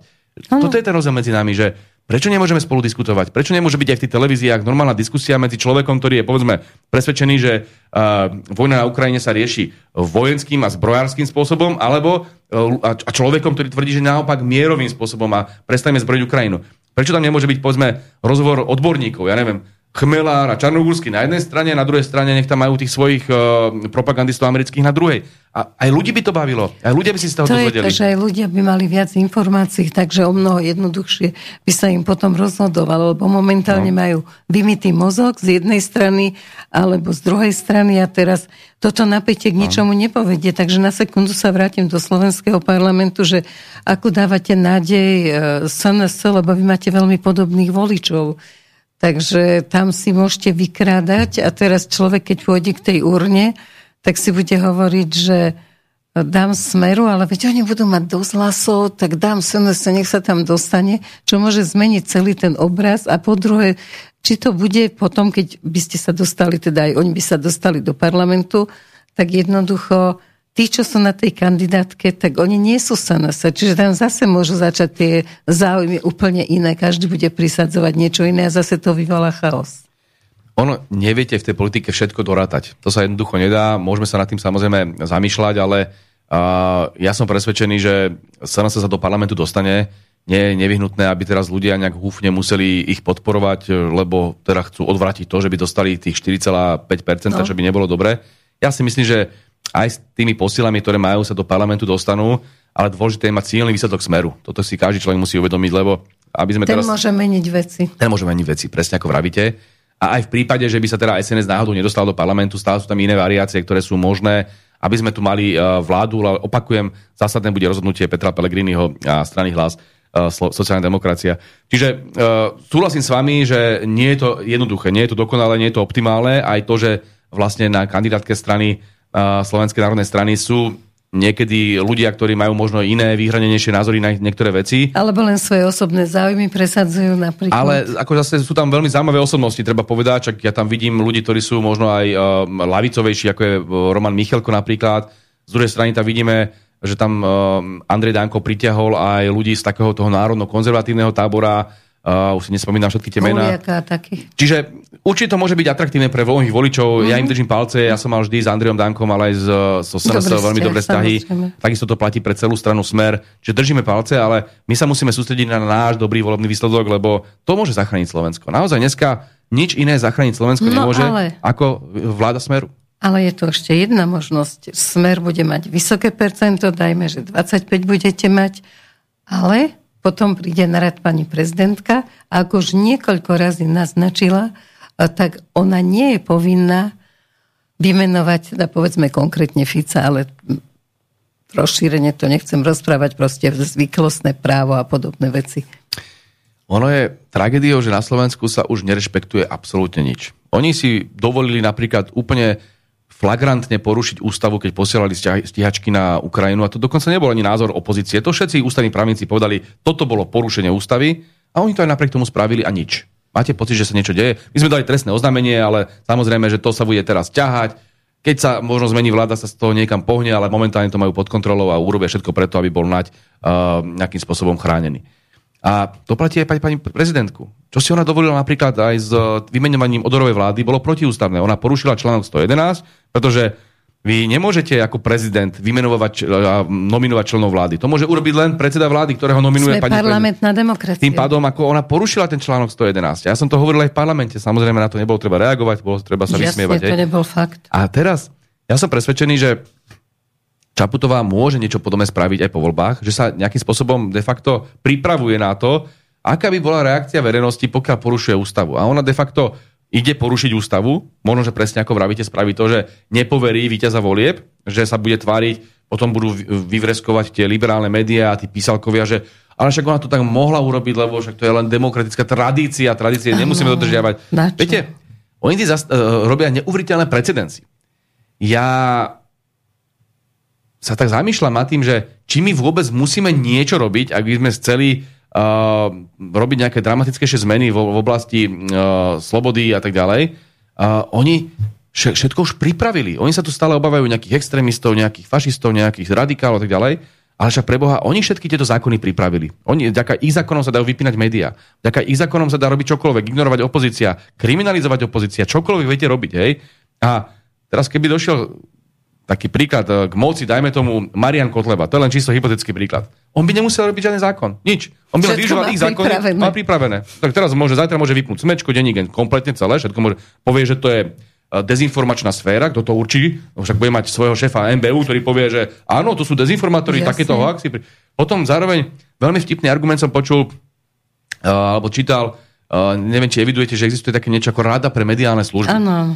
A to je ako... Nová som povedal, cenzúra. Cenzorský orgán vlády. Pravdy. Cenzorský orgán vlády, hej? A, ale tým, ten smiešný spôsob, ako si oni šlapu po jazyku, je úplne dokonalý, pretože oni napríklad prenasledujú Radio Frontinus za to, že robilo rozhovory so mnou a že vraj mi moderátor málo oponoval, lebo Blahovi treba oponovať spôsobom, aj keby povedal, že hlavné mesto Slovenska je Bratislava, tak treba kričať Košice alebo niečo podobné. A teraz tým pádom spustili konanie proti e, Frontinusu, ale zároveň dostali viacero výhrad od ľudí, lebo im to tam chodí, že aké veci robí Iliev na teatrojky, aké veci robí e, ja neviem, e, Havran na STVčke, aké veci robia všetci títo moderátori, ktoré úplne zjavne nevyvážene pripravujú hostí, majú tam štyroch pravičiarov, liberálov, rusofóbov a tí sa pretekajú, kto viac nenávidí Fica a moderátor ich tomu ešte hecuje. Čiže to sú také smiešné relácie a teraz ľudia sa na to stiažujú. A ja som si milé prečítal z hodou si to bolo práve v Havranovej relácii a tam mal hostí, že Demeš, Kňažko a ešte niekto, troch ťažkých rusofóbov. A oni sa bavili o Rusku a o, o smere a samozrejme jeden povedal, že Fico je zlý, Putin je zlý, druhý povedal, Fico je zlý, Putin je zlý, len trošku to povedal inými slovami a ten tretí to povedal to isté. Yes. A Havran do toho, že povedal, áno, Fico je najhorší a Putin je najhorší. A teraz ľudia sa stiažovali. A Rada pre mediálne služby im odvetila, že ale veď moderátor má úplné právo hovoriť svoj názor. Len žiaľ to neplatilo v prípade Frontinusu a Blahu, hej? Presne. Uh, moderátor má absolútne právo vyberať si hosti. Ale v prípade, že si vybere štyroch rovnakých, tak by to asi mala platiť nejaká objektivita a vyváženosť.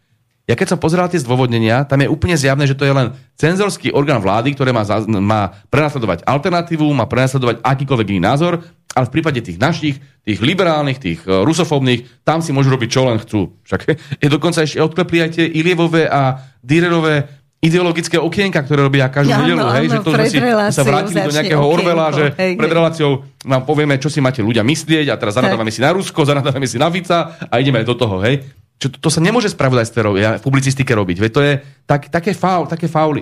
To je nevyváženosť. Ale však aj naše rádio má s vami problém, lebo nejaký udavač niekoľkokrát udal, že nevyváženie No, som robila to- reláciu. Ale ako môžeme, keď sa dvaja rozprávame? Spomeňte ja si na- vám mám odporovať, ja som moderátor a teda poznám za 50 rokov, čo moderátor má. Robiť si na pani. Jančkarovú, keď tam mala Naďa. A ja som bol No. dole na vratnici, lebo No. ma nechceli pustiť a nebola tam vyvážená relácia. Oni ma nechceli pustiť. Hej? To nebolo tak, že ja som nedošiel. Ja som tam bol a nechceli ma pustiť. A predstaviteľ strany Smer bol oslovený, Marian Kerry vtedy nemohol, išiel som ja, ale oni si povedali, že nie, my sme volali iba Kerryho. Lebo... Áno. A pritom tá té- téma bola e, vojenská, zahranično-politická, čiže na tu som odborník, tam nebol dôvod ma nevpustiť. Len si to nad nežela, lebo nad sa ma permanentne bojí.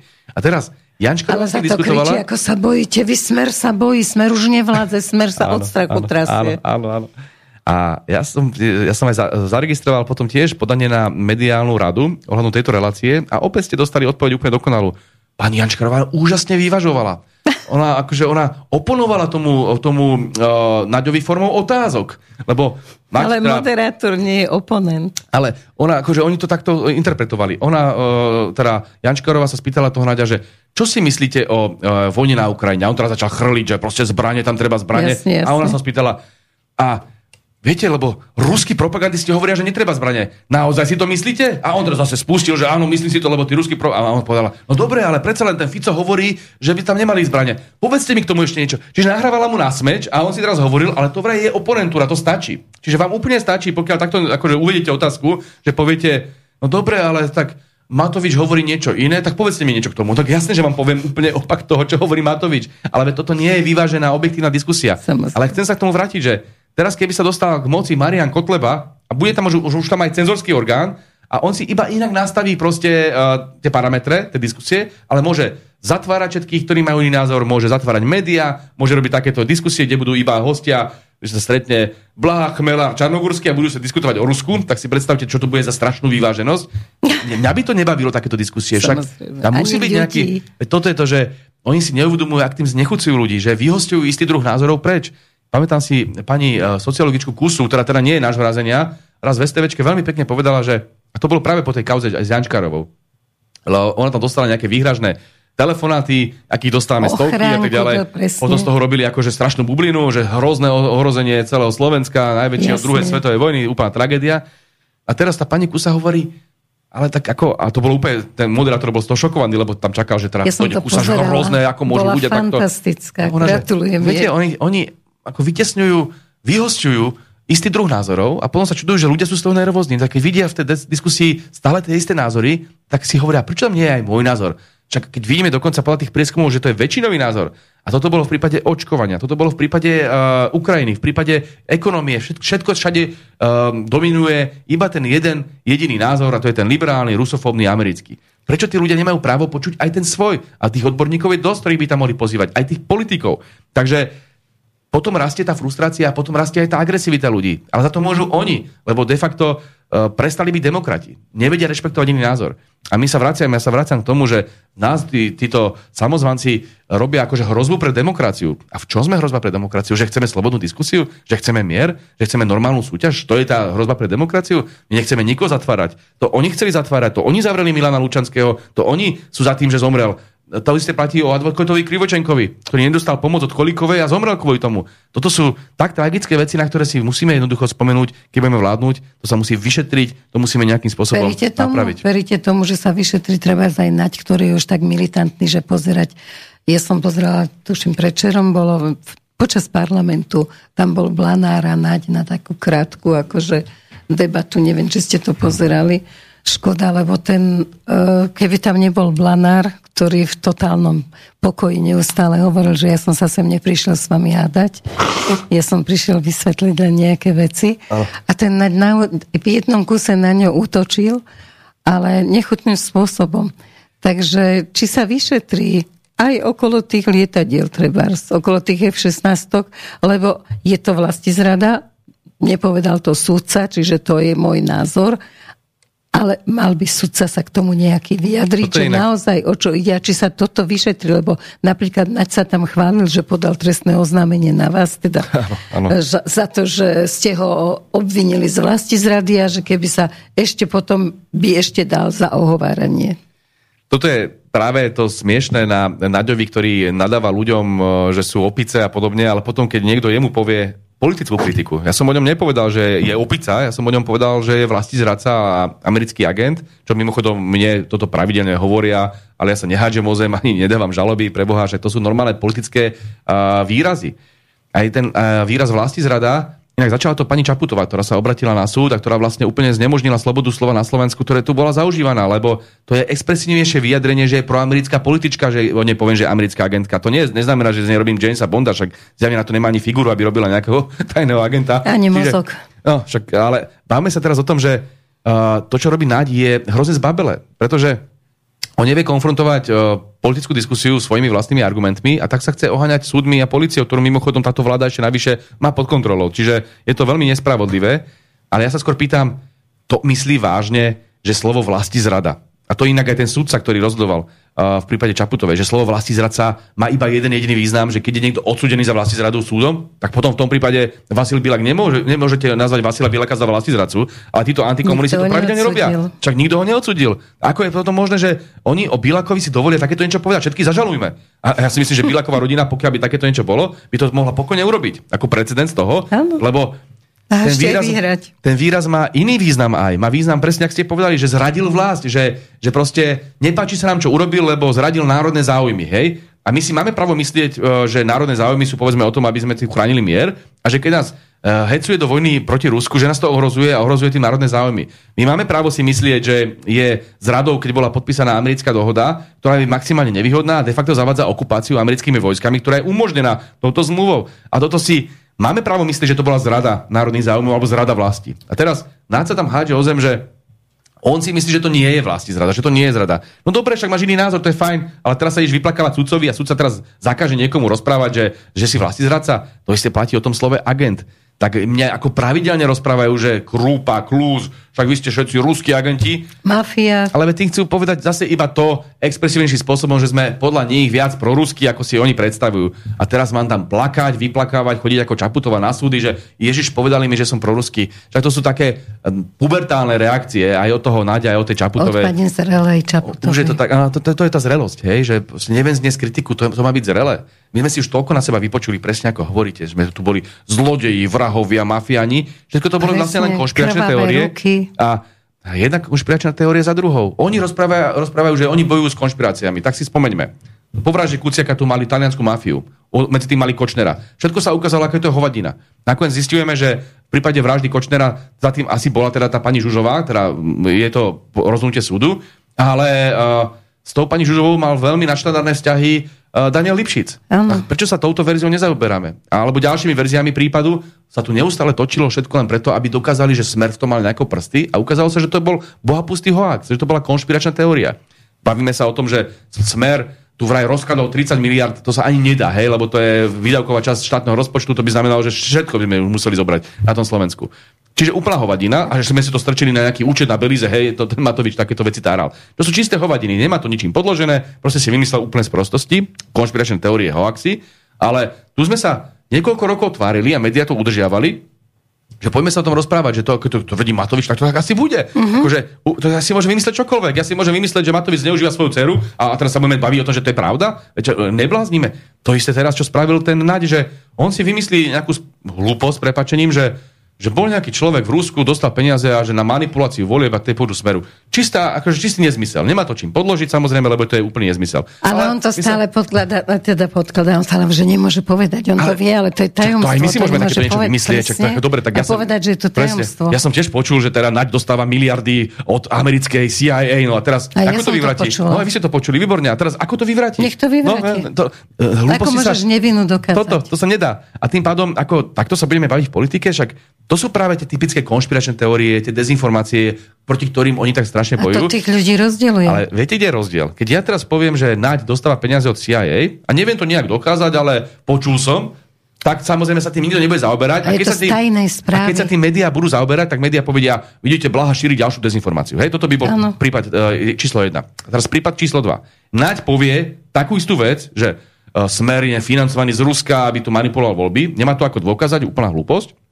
A médiá to točia už 3 týždne. Oni sa reálne pýtajú na, v tých diskusiách, že no dobre, toto hovorí Naď, síce to nemá overené, ale poďme sa tom porozprávať. A potom sa spýtajú, ja neviem, nejakého opozičného, koaličného poslanca, že čo si vy o tom myslíte?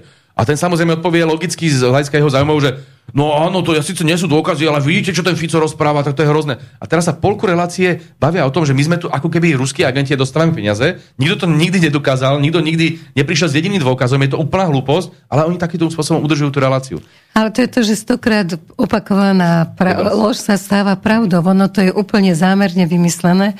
Aj to treba, že všimnite si, keď začne hovoriť niektorý z opozičných poslancov v tých besedách, však teraz ste boli v nejakých dvoch besiedkách, Áno, neviem, áno. čo sa stalo, Áno, v či ste ich hej. nepodplatili, ale proste i hneď vám skočia do toho a, začne tá hádka, v ktorej nie je nič počuť. Áno, áno. Toto Čiže je váš tých- názor je prekrytý a človek si ani nedomo- nemôže domyslieť. Navyše, máte dve možnosti v tých chvíľach, lebo to je tak vždy. To jednoducho, keď do televízie idem ja, Robo Fico alebo dokoľvek z, z opozície, tak bude prerušovaný vždy po tretej, treťom slove. To už s tým treba rátať. A sú dve možnosti. Buď poviete nezrozumiteľne niečo, lebo vám bude toto skákať, Jasne. alebo budete hovoriť rýchlejšie a tým pádom ľudia musia počúvať rýchle, Jasne, chrlenie, lebo jasne. inak sa nedá. Veľmi ťažko sa prerušuje chrlenie. Takže to, to, preto to niekedy aj používam, že keď idete takýmto spôsobom a hovoríte takto rýchlo, tak vás nepreruší nikto. Hej? To- Neprerušia, ale ľudia z toho... ale tiež toho nemajú veľa. nemajú Tiež by bolo jednoduchšie No. tam hovoriť takýmto pomalým, komotným spôsobom, lenže potom vidíte už toho moderátora, že do vás ide skočiť a že to nedopoviete, tak to už zrýchlujete radšej. A toto sú tie veci, ktoré uh, si ľudia musia uvedomiť, že uh, my do tých relácií jednoducho chodiť musíme, pretože Nemôžete to ignorovať. je veľa, veľa voličov na to Slovensku, pozerá. ktorí to pozerajú a nie každý pozerá alternatívu. Zároveň, uh, čo je pre mňa sympatické a cítim tú uh, reakciu ľudí, oni vedia, ako to je. Oni to ako na, naozaj, tí ľudí, ľudia nie sú hlúpi. Oni si myslia stále, uh, táto partia okolo tých liberálnych kaviarní, že ľudia sú úplne hlúpi. Nie. Oni vidia, že ten moderátor nadržuje tomu druhému. Oni vidia, že prerušuje stále toho Roberta Fica. Oni vedia, že uh, je to vlastne nerovný súboj a o to viac držia tomu ako tomu, uh, ktorý je tam uh, ostrakizovaný a diskriminovaný. To je úplne typická ľudská reakcia. Ja vám poviem jeden príklad, som o ňom písal v knižke Matrix kapitalizmu kedysi dávno. To bolo v BBC to bolo, vo, Veľkej Británii, kde je tá politická kultúra už dramaticky inde. A bol tam predstaviteľ lejbristickej strany a, a konzervatívnej strany. A v istej chvíli sa stala obrovská mediálna téma, že moderátor si dovolil na chvíľku súhlasiť viacej s názorom toho lejbristu. Ale za, tu sa u nás deje pravidelne, ale za, u nás by sme z toho vydedukovali, že tým pádom pomohával tomu lejbristovi. Ale opačne to interpretovali v Británii. Všetci, že týmto vlastne úplne kompletne pomohol tomu druhému, lebo automaticky všetci to držali tak? jemu, lebo moderátor nadržá tomu lejbristovi. To Takže všetci držali konzervatívcovi. A, to, a toto je naozaj psychológia je taká. Keď tam ten Makara skáče do toho Roberta Fica, všetci držia Ficovi. Keď tam ten Iliev začne prerušovať Blahu, alebo teda mňa nie, lebo mňa tam nezavolá, tak všetci držia Blahovi. To je psychologická reakcia úplne najprirodzenejšia. Takže Dobre, ale tomu, že... majú toľko školení za sebou, toto si neuvedomujú, školácké že, toto chyby. je, že tak toto je. Lebo sú primitívni. Oni sú primitívni. Na, v dobrom, teraz nemyslím, že, že Jasne. nechcem ich uražať. Že, že to taká tá forma, že ja si to svem takým tým rež a rúbajúcim spôsobom tam ako presadiť ten svoj názor a budem ho prerušovať toho Fica, aby to nemohol povedať niečo iné. A nepo, nefunguje to. Na tých ľudí to funguje presne opačne a práve preto má zmysel do tých relácií chodiť. Niekedy samozrejme sa nechať prerušiť, žiaľ, nedá sa nič robiť, upozorniť možno na tú zaujatosť toho moderátora. Ja sa napríklad snažím e, vôbec sa tým moderátorom nevenovať, lebo som v podstate rád, že ma už momentálne vôbec zavolali. Takže ja sa snažím byť veľmi vecný a ne- neísť do nejakých osobných útokov, lebo aby nenašli zámienku na to, že vidíte, toho blahu nevoláme preto to. Kontroverzný bol som teraz párkrát v televízii, snažím sa byť naozaj veľmi uh, vecný, veľmi argumentačný a bez toho, aby tam bola nejaká, čo je len malá invektíva. Minul som dokonca o Igorovi Matovičovi v tej STVčke povedal, že, že je klamár, lebo teda klamal uh, o, o tom výroku, čo tam dával ohľadom toho barana, čo boli úplne tak primitívne Čo ste nezmysly. vyhrali To som aj vyhral súd napokon. A Makara ma o, preruší, že takéto slova do relácie nepatria, že No, klamár, hej? presne, Lebo presne. slovo klamár je najhoršie, najhoršie, hej?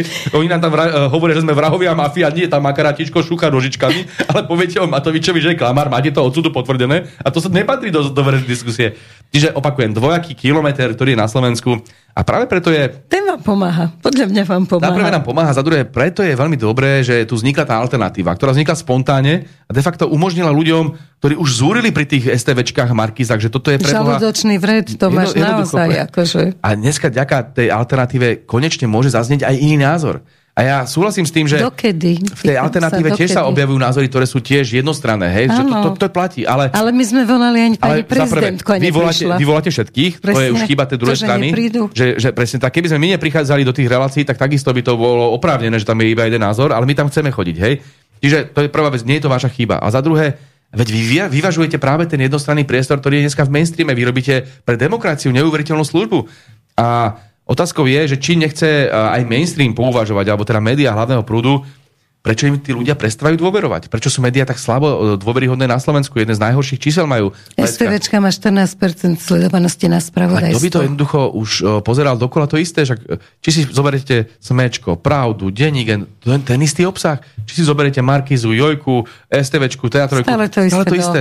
Stále počúvate. Fico je zlý, Rusko je zlé, Amerika je super, liberalizmus je super, Čaputová je super a toto je vybavené. Toto máte všade, z každej strany. A Rusko tomu... je teroristický štát a Amerika ešte nikdy žiadnu vojnu Nie, neviedla, Američania, oni, nevedie. pozor, oni hádžu humanitárne bomby, to treba rozlišovať. Ano. Rusi hádžu tie bomby, ktoré zabíjajú. Chápete, že toto normálne vzniklo slovo, že humanitárna to Havel, vojna. To Havel vymyslel, no, Veď, to vtedy Jugoslávii, keď vražili tie deti. môže no, povedať. On, to boli humanitárne bomby. Aj, aj tí Iračania vlastne pre nich bola česť zomrieť za slobodu a demokraciu. Čiže že zahúčalo milión Iračanov vo vojne, ktorá bola protiprávna, ktorá bola ačíro agresiou, ktorú spustili Spojené štáty americké, to si nevšimajme. A nikto tu neplakal. Prvá vojna v histórii bola predsa na Ukrajine. Doteraz neboli vojny, nebol Jasne, Vietnam, nebol Afganistan, nebol Irak, nebola Líbia, nebola Jugoslavia, nebolo nič. Američania boli vždy úplne tí najsvetejší. Viete, Ale zamyslite sa nad tým pre Boha, že ako môžu ľudia tomuto uveriť. Veď zase každý videl aj v tých správach normálnych mainstreamových, čo Áno. sa dialo v týchto krajinách.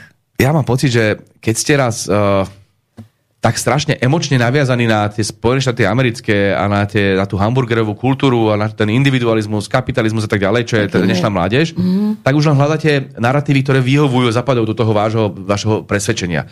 Že vy nechcete počúvať o tom Iraku. To to vytesnite, nechcete. Ani o tom, že, čo som chcel povedať, že Noam Chomsky označil v podstate každého povojnového amerického prezidenta za vojnového zločinca, lebo každý má na rováši niekoľko vojen a niekoľko vojnových zločinov. A toto nechcú počuť. Nie. Všetko musíme, zlo musí mať nejakého nositeľa, ktorého si vybrá americká propaganda, najnovšie je to Putin, na Slovensku Fico. A čo zapadá do, tejto, do tohto narratívu, to budem podporovať, to budem čítať, to si budem ako užívať. To je ten typický slnečkar z Bratislavskej kaviarne. Ale ako náhle budem počuť aj od odborníka, povedzme profesora Meyersheimera zo Spojených štátov amerických alebo Jeffreyho Sachsa, takisto významného akademika, že je to inak, tak to, tak, je, tak to musí byť ruský agent, treba to vypnúť, Jasne. musí to byť nejaký kolaborant alebo Putinov nejaký troll a to treba vypnúť. Či to je docent, profesor, to je úplne jedno. Budem počúvať radšej Moniku Todovú, ktorá má za sebou úžasné akademické úspechy, napísala nádhernú diplomovú prácu, kde použila až 4 knižky, čo mi srdečne gratulujem. Ja len, že v humanitných vedách je typické pri diplomových prácach zhruba 30 kníh. E, prešlo mi niekoľko ako vysokoškolským učiteľovi rokov. 4 knihy však by som mu vyrazil ale do sekundy. To isté platí o Kovačičovi, ktorý použil tri knihy, to je ten z Markízy. Preboha ako, a opakujem, keď som, to bola technická práca. A to ešte on sa snaží byť trošička v nadhľade. Dobre, však on zjavne je inteligentnejší ako tá Todová a tak ďalej, ale e, point je taká, že tak jednoducho nemôžu takéto nedovzdelané decka tu rozhodovať o tom, čo si majú ľudia na Slovensku myslieť. Oni môžu posúvať slovo. To môžu, hej, že na to sú tam moderátori. A môžu sa spýtať ako otázku, ale nemôžu tam svoj názor presadzovať a prerušovať politika, ktorý má mandát uh, s tými svojimi kravinami, ktoré tam dávajú. A toto robí Todová, toto robí jak sa volá tá Kovačičová manželka uh, Hanzelová. Hanzelová v dobrom, hej. Takisto Nechcem teda v dobrom to nerobí. Nechcem to ako intelektualizovať, ale akože bakalárka, hej, žurnalistiky. Ja teda neočakávam, že každý človek musí byť profesor politológie, ale tak potom ako istá pokora tam musí byť, hej nie som si istý, že či títo novinári sú práve tí najvhodnejší na to, aby posudzovali, čo je pravda a čo nie je pravda. Pani Hanzelová povedala, že o pravde sa nediskutuje. Hej, pamätáte, že tu bola tá očkovacia mánia, že teraz tu vymysleli tú experimentálnu vakcínu, ktorú chceli, ktorú chceli naďobať každého človeka na Slovensku aj na sílu, aj keď to nechcel. A komplikovali mu život, vyslovene ho diskriminovali, len keď sa nedal za, za, zaďobať. A ona potom povie, že, ale, že opravde sa nediskutuje. Počuli ste teraz Zuckerberga, čo povedal uh, šéf Facebooku, v rozhovore hovorí, že áno, počas, tej, počas toho očkovania, počas tej pandémie Uh, boli názory, ktoré sme my vyhodnocovali a cenzurovali uh, na Facebooku a vyhadzovali a blokovali uh, ako nepravdivé a dneska sa ukazuje, že boli pravdivé alebo minimálne diskutabilné, hej, že sa o tom dá diskutovať. A on si sypal popol na hlavu, on hovorí, že áno, že to bola chyba, že tlačili nás establishment, tlačili nás títo zdravotníci a tak ďalej, ktorí si takto uzurpovali právo na jediný správny názor. A dneska sa ukázalo, že nemali správny názor. Mňa, však mňa sa to dotklo takisto. Mňa vyhadzoval ten Facebook aj kvôli tomu, že som vraj šíril hoaxi o očkovaní, čo nie je pravda. Ja som sa odvolával na významných profesorov, nositeľov Nobelovej ceny, doktor Lakota alebo e, ten francúz Montanier, nositeľ Nobelovej ceny hovoril, že áno, tie e, vakcíny môžu de facto ešte spôsobovať ďalšie rozširovanie No a e, teraz na to vyhral, pandémie. Robert Kennedy vyhral teraz súd, všade sa o tom mlčí, že proste tá vakcinácia tým na vôbec nie je vakcínou a všetky tie veci, ktoré on tam tvrdil na súde, že poškodzujú a budú mať aj dôsledky do budúcnosti, to všetko súd potvrdil a on súd vyhral, ale u nás všetci mlčia a rozprávajú o tom, že máme tu niekoľko milión vakcín a si ich budeme musieť ešte využiť. To si zoberte, inak, toto, toto je veľká téma. Ono to, je, to sú také miliardy, ktoré sú v tom hodené, že ak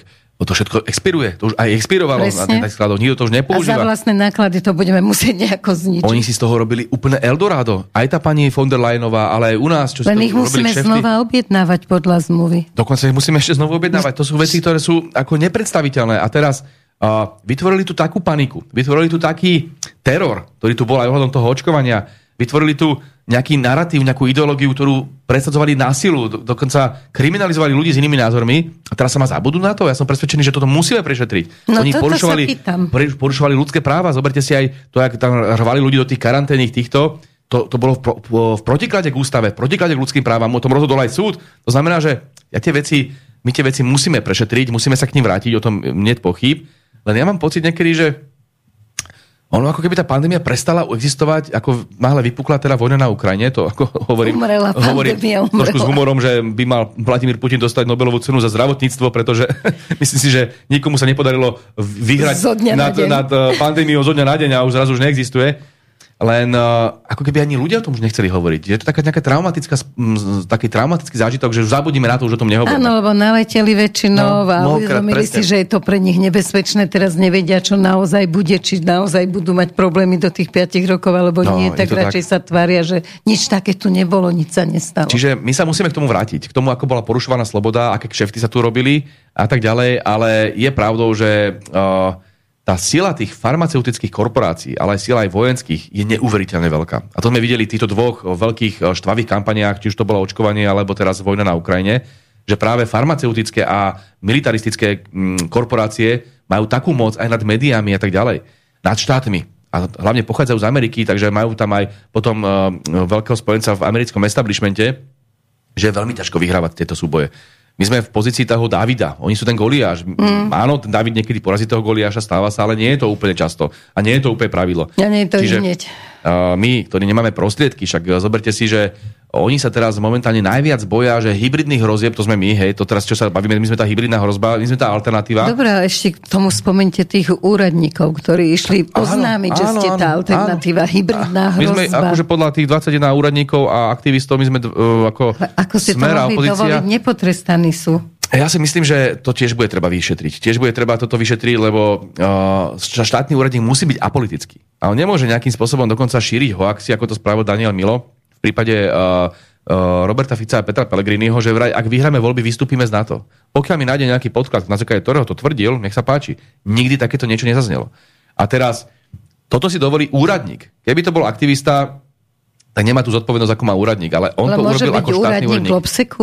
On je, on je, to je ďalšia, ďalšia vtipná vec, že on ten Globsec de facto ako mimovládna organizácia vychováva týchto no. úradníkov no. A oni tam sú takto paralelne, že oni sú zároveň súčasťou Globseku a zároveň sú súčasťou ministerstva vnútra alebo policajného zboru. To už kde sme, že pán Puchovský ako zamestnanec policajného zboru, ktorý je adminom tej ich stránky, uh, si spomente si, čo tam vypisoval, keď tam sa tí Američania ožrali a ohrozovali tam, ohrozovali tam v tej bíle vo ľudí, a kričali po policajtoch, že ich zbijú, že bude tiec krv a podobne alebo tam ten o, ďalší opitý americký vojak, čo ohrozoval nožikom Banskej Bystrici ľudí. A to, on, on to zľahčoval, že čak aj Slováci pijú, čak aj Slováci mm-hmm. pijú za volantom. Toto hovorí uh, predstaviteľ polície. Na, na, na zľahčuje zločiny Američanov a takýmto spôsobom, typickým ačohentizmom, však teda aj iní pijú, tak prečo by Američania si nemohli hrknúť a ohrozovať Slovákov? To je úplne absurdné. Polícia má chrániť zákon. Polícia má uh, trestať týchto ľudí. A nie, Američania si pekne odpochodovali, lebo sú beztrestní, presne podľa tej americkej dohody. dohode, majú to v tej dohode. A ešte to obhajuje policajný zbor, že fantastické, že, že sa ospravedlnila americká ambasáda, že to nám má stačiť, hej? Mm-hmm. A on z toho robil dobre, že sa tam nerozplakal z toho dojatia, že nám teda americké veľvyslanectvo sa ospravedlnilo. Viete, toto sú veci, ktoré si nemôžu dovoliť. To, čo spravili v tom Bruseli ľudia ako Milo, Puchovský a tak ďalej. A musíme sa na to pozrieť aj z toho, dobre, čo im viete spraviť? Viete ich vyhodiť, hej, čo ich tak každopádne čaká, lebo neexistuje, aby takíto ľudia boli na štátnych úradoch, ale či tam nie je nejaká trestnoprávna alebo nejaká občianskoprávna zodpovednosť Veď za to, to čo napáchali, lebo oni porušili zákon o štátnej službe. Takže určite sa nad tými vecami musíme zamýšľať, lebo to, čo si už oni dovolujú, to už prekračuje všetky hranice a uh, Stačí len zlomok toho, keby sme si dovolili my počas nášho vládnutia. Tak to by tu bola taká smršť. To by tu boli plné ulice slnečkárov, by tu kričali, že Fico do basy, jak to bolo vtedy, keď uh, tu robili tie... Všetky demarše by sem prichádzali každý najviac deň. Mi, najviac sa mi páči, keď o nás hovoria, že my šírime nenávisť. Keď som videl Matoviča, Sulíka a všetkých týchto najnovších ako hrdinov pracujúceho ľudu, ako boli pred uh, príbytkom Roberta Fica alebo Roberta Kaliňáka, ak tam vrieskali, že vidíte von a postrieľame vás ako Čaušeská a tak ďalej, obesiť, obesiť a podobne, tak to bolo to šírenie lásky a pravdy, ako to sa hovorí. Ale my keď povieme, že pani prezidentka má názory, ktoré sú veľmi podobné americkej ambasáde a označíme ju nejakým politicky expresívnym slovníkom, tak, tak to je najväčšia nenávisť. To je najväčšia nenávisť. Ako, opakujem, dvojaký kilometr, aký predvádzajú slovenské liberálne médiá, je naozaj na zaplakanie. No hej, lenže ľudia sú stále pod vplyvom tých médií veľmi výrazne. Uh, tieto rady, aj táto pre mediálne služby, ale už sa modor, pozor, však pán, ktorý nedostal dôveru včera, tak on povedal tiež, že ich úlohou bude zabrániť hoaxom a šíreniu týchto vecí, lenže oni šíria viac hoaxov, ako šíria alternatíva. Na tie ich sa nikto nechce pozrieť a nechce zabrániť. Ale ešte otázka, keď sme pri tom Rusku, k tomuto povedzte, že čo sa dá s tým robiť, to nie je úloha odora, ale e, k tomu Rusku, že mňa na tom štve, že prečo sa medzinárodná spoločnosť nezamyslí nad tým, že to je vlastne šírenie, že to je rasizmus, že musím byť proti Rusom. Proste môžem hovoriť o tom, že nech skape Putin a nech proste... E, toto, toto sa nedá dať nejakým spôsobom na súd alebo ako trestné oznámenie, veď to je normálne šírenie rasizmu. My na to už dlhodobo upozorňujeme, že to, čo dneska robí západná liberálna spoločnosť voči ruskému národu, je de facto čistý rasizmus, alebo to, čo de facto robil aj Adolf Hitler a nacisti v 30. a 40. rokoch. A že oni, porušenie medzinárodného práva. Oni aplikujú kolektívnu vinu. Keby to bolo tak, že oni kritizujú, povedzme, Putinov režim, že sa im nepáči, povedzme, to, čo robí ruské elity, tak to je iný druh argumentácie, ako keď povedia, že Rusi sú takí a onakí. Ano. A oni to potvrdzujú ešte aj tým, že povedzme vylúčujú ruských športovcov z to, podujatí, umelcov. lebo umelcov a podobne. Tým pádom aplikujú kolektívnu vinu na celý ruský národ. Už len to, že si Rus, to bolo kedysi so Židmi. Už len to, že si Žid, ťa vlastne predurčuje k tomu, že si zlý. A tým pádom ťa treba nejakým spôsobom eliminovať. To bola tá Hitlerová odpudzujúca myšlienka. A toto isté dneska hovoria o Rusoch. Alebo ich donútia, že nemajú vlast. Chceš športovať? Nemáš vlast. A, takýmto spôsobom, a v tom športe je to obzvlášť nechutné, pretože ľudia chcú vidieť naozaj majstrovstvo sveta v hokeji, kde budú všetky týmy a hlavne Rusi patria k tým najlepším, čiže každý by si rád pozrel Kanadu uh, Rusko vo finále, ale teraz tam skončí nakoniec potom nejaké, nejaký slabší tým, len preto, že Rusom zakázali uh, prísť. Pamätáte si vojnu v Iraku, kde došlo takisto k porušeniu medzinárodného práva, kde kto nejakých amerických športovcov vylúčoval z podujatí. Nič také sa nedialo. Mali ste pocit, že tu bolo menej hamburgerov, alebo sme zakazovali názvy? Nie. Dneska zrazu nemôžete povedať, že ruské kolo, nemôžete povedať, že ruská zmrzlina, veď to, to, akože ani ruské vajco, hej, sme sa smiali na tom, že to je že na zelenské, zelenského vajce. Ale, ale je pravdou, že uh, toto je niečo, čo si tí západňari nevedia uvedomiť. Oni sú tak sebastrední, tak na seba, zahľad, do seba zahľadení, že oni si myslia, že teraz bojujú za svetový mier, že oni sú tí úžasní, že oni bojujú za tú dobrúčku Ukrajinu. Oni si neuvedomujú, že je to presne naopak. Že nebyť toho, že do, sa dovlečie Boris Johnson na to mierové rokovanie ešte pred rokom, už dávno mohol byť mier. Úplne zbytočne zomierajú ľudia. Oni majú krv na tých uh, rukách, pretože tie mierové rokovania boli asi mesiac potom, čo začala táto vojna uh, a vyzeralo to celkom dobre sa vyvíjali. Hej? Nebyť západných lídrov, ktorí povedali, že my do vás budeme futrovať tie peniaze a zbrane a budeme nejakým spôsobom bojovať proti Rusku do posledného Ukrajinca, tak uh, neby tohto, tak tá vojna už mohla byť ukončená. A ja som presvedčený, že aj to, čo ste vraveli ohľadom toho odora a tej, tých, uh, toho boja proti hybridným hrozbám, to je tak očividné, že oni majú svoju prioritu, za svoju prioritu si dali boj proti slobode slova. Oni v tom programu vyhlásení asi na 8 stranách riešia iba boj s hybridnými hrozbami. Čo je to boj s hybridnými hrozbami? Veď to je vlastne len eufemizmus preto, že chcem potláčať Zatlačiť. slobodu slova. Lebo kto povie, čo je hybridná hrozba? No tak ako keď sa spýtate uh, týchto liberálov, tak hybridná hrozba je všetko, čo je iné ako liberálne. Uh-huh. A keď sa spýtate nejakého neonacistu, tak všetko, čo je, nie je neonacistické. Kto to určí, čo je hybridná hrozba? Kto určí, čo je pravda? Si dáme ministerstvo pravdy ako v Orvelovi? No vyzerá Čiže... to tak, ale no, naozaj to vyzerá tak, že už ako nebudeš môcť šíriť žiadnu Nič. myšlienku, lebo si hybridná hrozba. A potom sa Čaputová postaví a povie, že každý doma iný názor, ako máme my, je zmetený. Zmetený, zmetený. To je úplne úžasné slovo. Zmetený. Takže ona vlastne o 86% Slovákov, ktorí nechcú zbrojiť Ukrajinu a teda majú iný názor, ako má americká propaganda a pani Čaputová, ona ich označuje, že sú zmetení. Pamät, a že im treba napraviť teda Áno, že treba, oni sú vlastne nie... akože mentálne retardovaní a treba ich nejakým spôsobom upratať. Hej, toto ako hovorí s plnou vážnosťou Čaputová. Alebo ona je tá, tá najmudrejšia, hej, absolventka, uh, magisterka pravinskej fakulty, čo si nedokázala ani tie advokátske skúšky spraviť. A ona sa tu hrá na najväčšiu akože uh, polyhistorku, ona vie všetko, hej. Arogancia, strašná arogancia, toto ľuďom prekáža. Že Nikomu nevadí, že e, má malé vzdelanie niekto, ale vadí, keď je arogantný, keď je niekto, kto je tupec a vyslovene má iba klapky na očiach, začne ľuďom rozprávať, že ty si môžeš myslieť len to, čo, smiem, čo, čo hovorím ja. A tomu to hovoria sloboda slova? Viete, rok 1989 bol vraj o tom, že tu má prísť nejaká sloboda a demokracia. Kde, Áno, Kde sa podiela? Štrngalo sa, že, že tu bude nejaká otvorenosť. Nechceli sme byť satelitom Sovietskeho zväzu. Áno. A dneska sme satelitom Ameriky a sa tvárime, že to je tá sloboda, demokracia a suverenita. To je úplne absurdné. Takže ľudia už precitli. Vedia, že všetko to bol podvod, všetko to bolo klamstvo, lebo Dopredu vymyslené, veď generál Lorenz bývalé, to jasne povedal. Za, bývalé, za toho bývalého režimu, teraz nech bol, mal svoje chyby, samozrejme, tak ale tí ľudia mali tie sociálne istoty, mali to bývanie, mali to zdravotníctvo, školstvo, mali tie základné proste veci, potreby, ktoré človek potrebuje, aby dôstojne žil, saturované, hej. Do toho tam boli samozrejme deficity v oblasti slobody, demokracie, fajn. To sú teraz takisto. Lenže teraz sa bavíme, hej, že oni zobrali po roku 89 všetky tie veci, ktoré tí komunisti z hľadiska sociálnej starostlivosti dali ľuďom. Čiže z tej sociálnej oblasti sme skončili oveľa horšie, ako to bolo v bývalom režime ale chceli to kompenzovať tou slobodou a demokraciou. No ale už aj tu nám berú, aj už tu nám zobrali. Tým pádom sa pýtam... Na to sme je... sa tešili, preto sme štrngali. No, presne, a v čom je potom tá kapitalistická demokracia lepšia, než bol ten bývalý režim, keď sa správa v tej oblasti slobody a demokracie prakticky rovnako, ale zároveň nám zobrala tie sociálne istoty. Toto je ten najhorší z možných svetov, hej, že aj nemáme slobodu, aj nemáme sociálne istoty. Takže preto Vráťme, Ale chudobu máme. Čím ďalej, tým väčšie. Vráťme, vráťme a do tej diskusie naozaj uh, opätovne ten dôraz na tie hodnoty slobody, ale v tom, nie v tom ideologicko-liberálnom zmysle, ale v tom, že rešpektujme dospelých ľudí, že môžu mať vlastný názor. Lebo to, čo vlastne de facto robí Čaputová a liberálne kaviarne, je strašná infantilizácia slovenskej spoločnosti.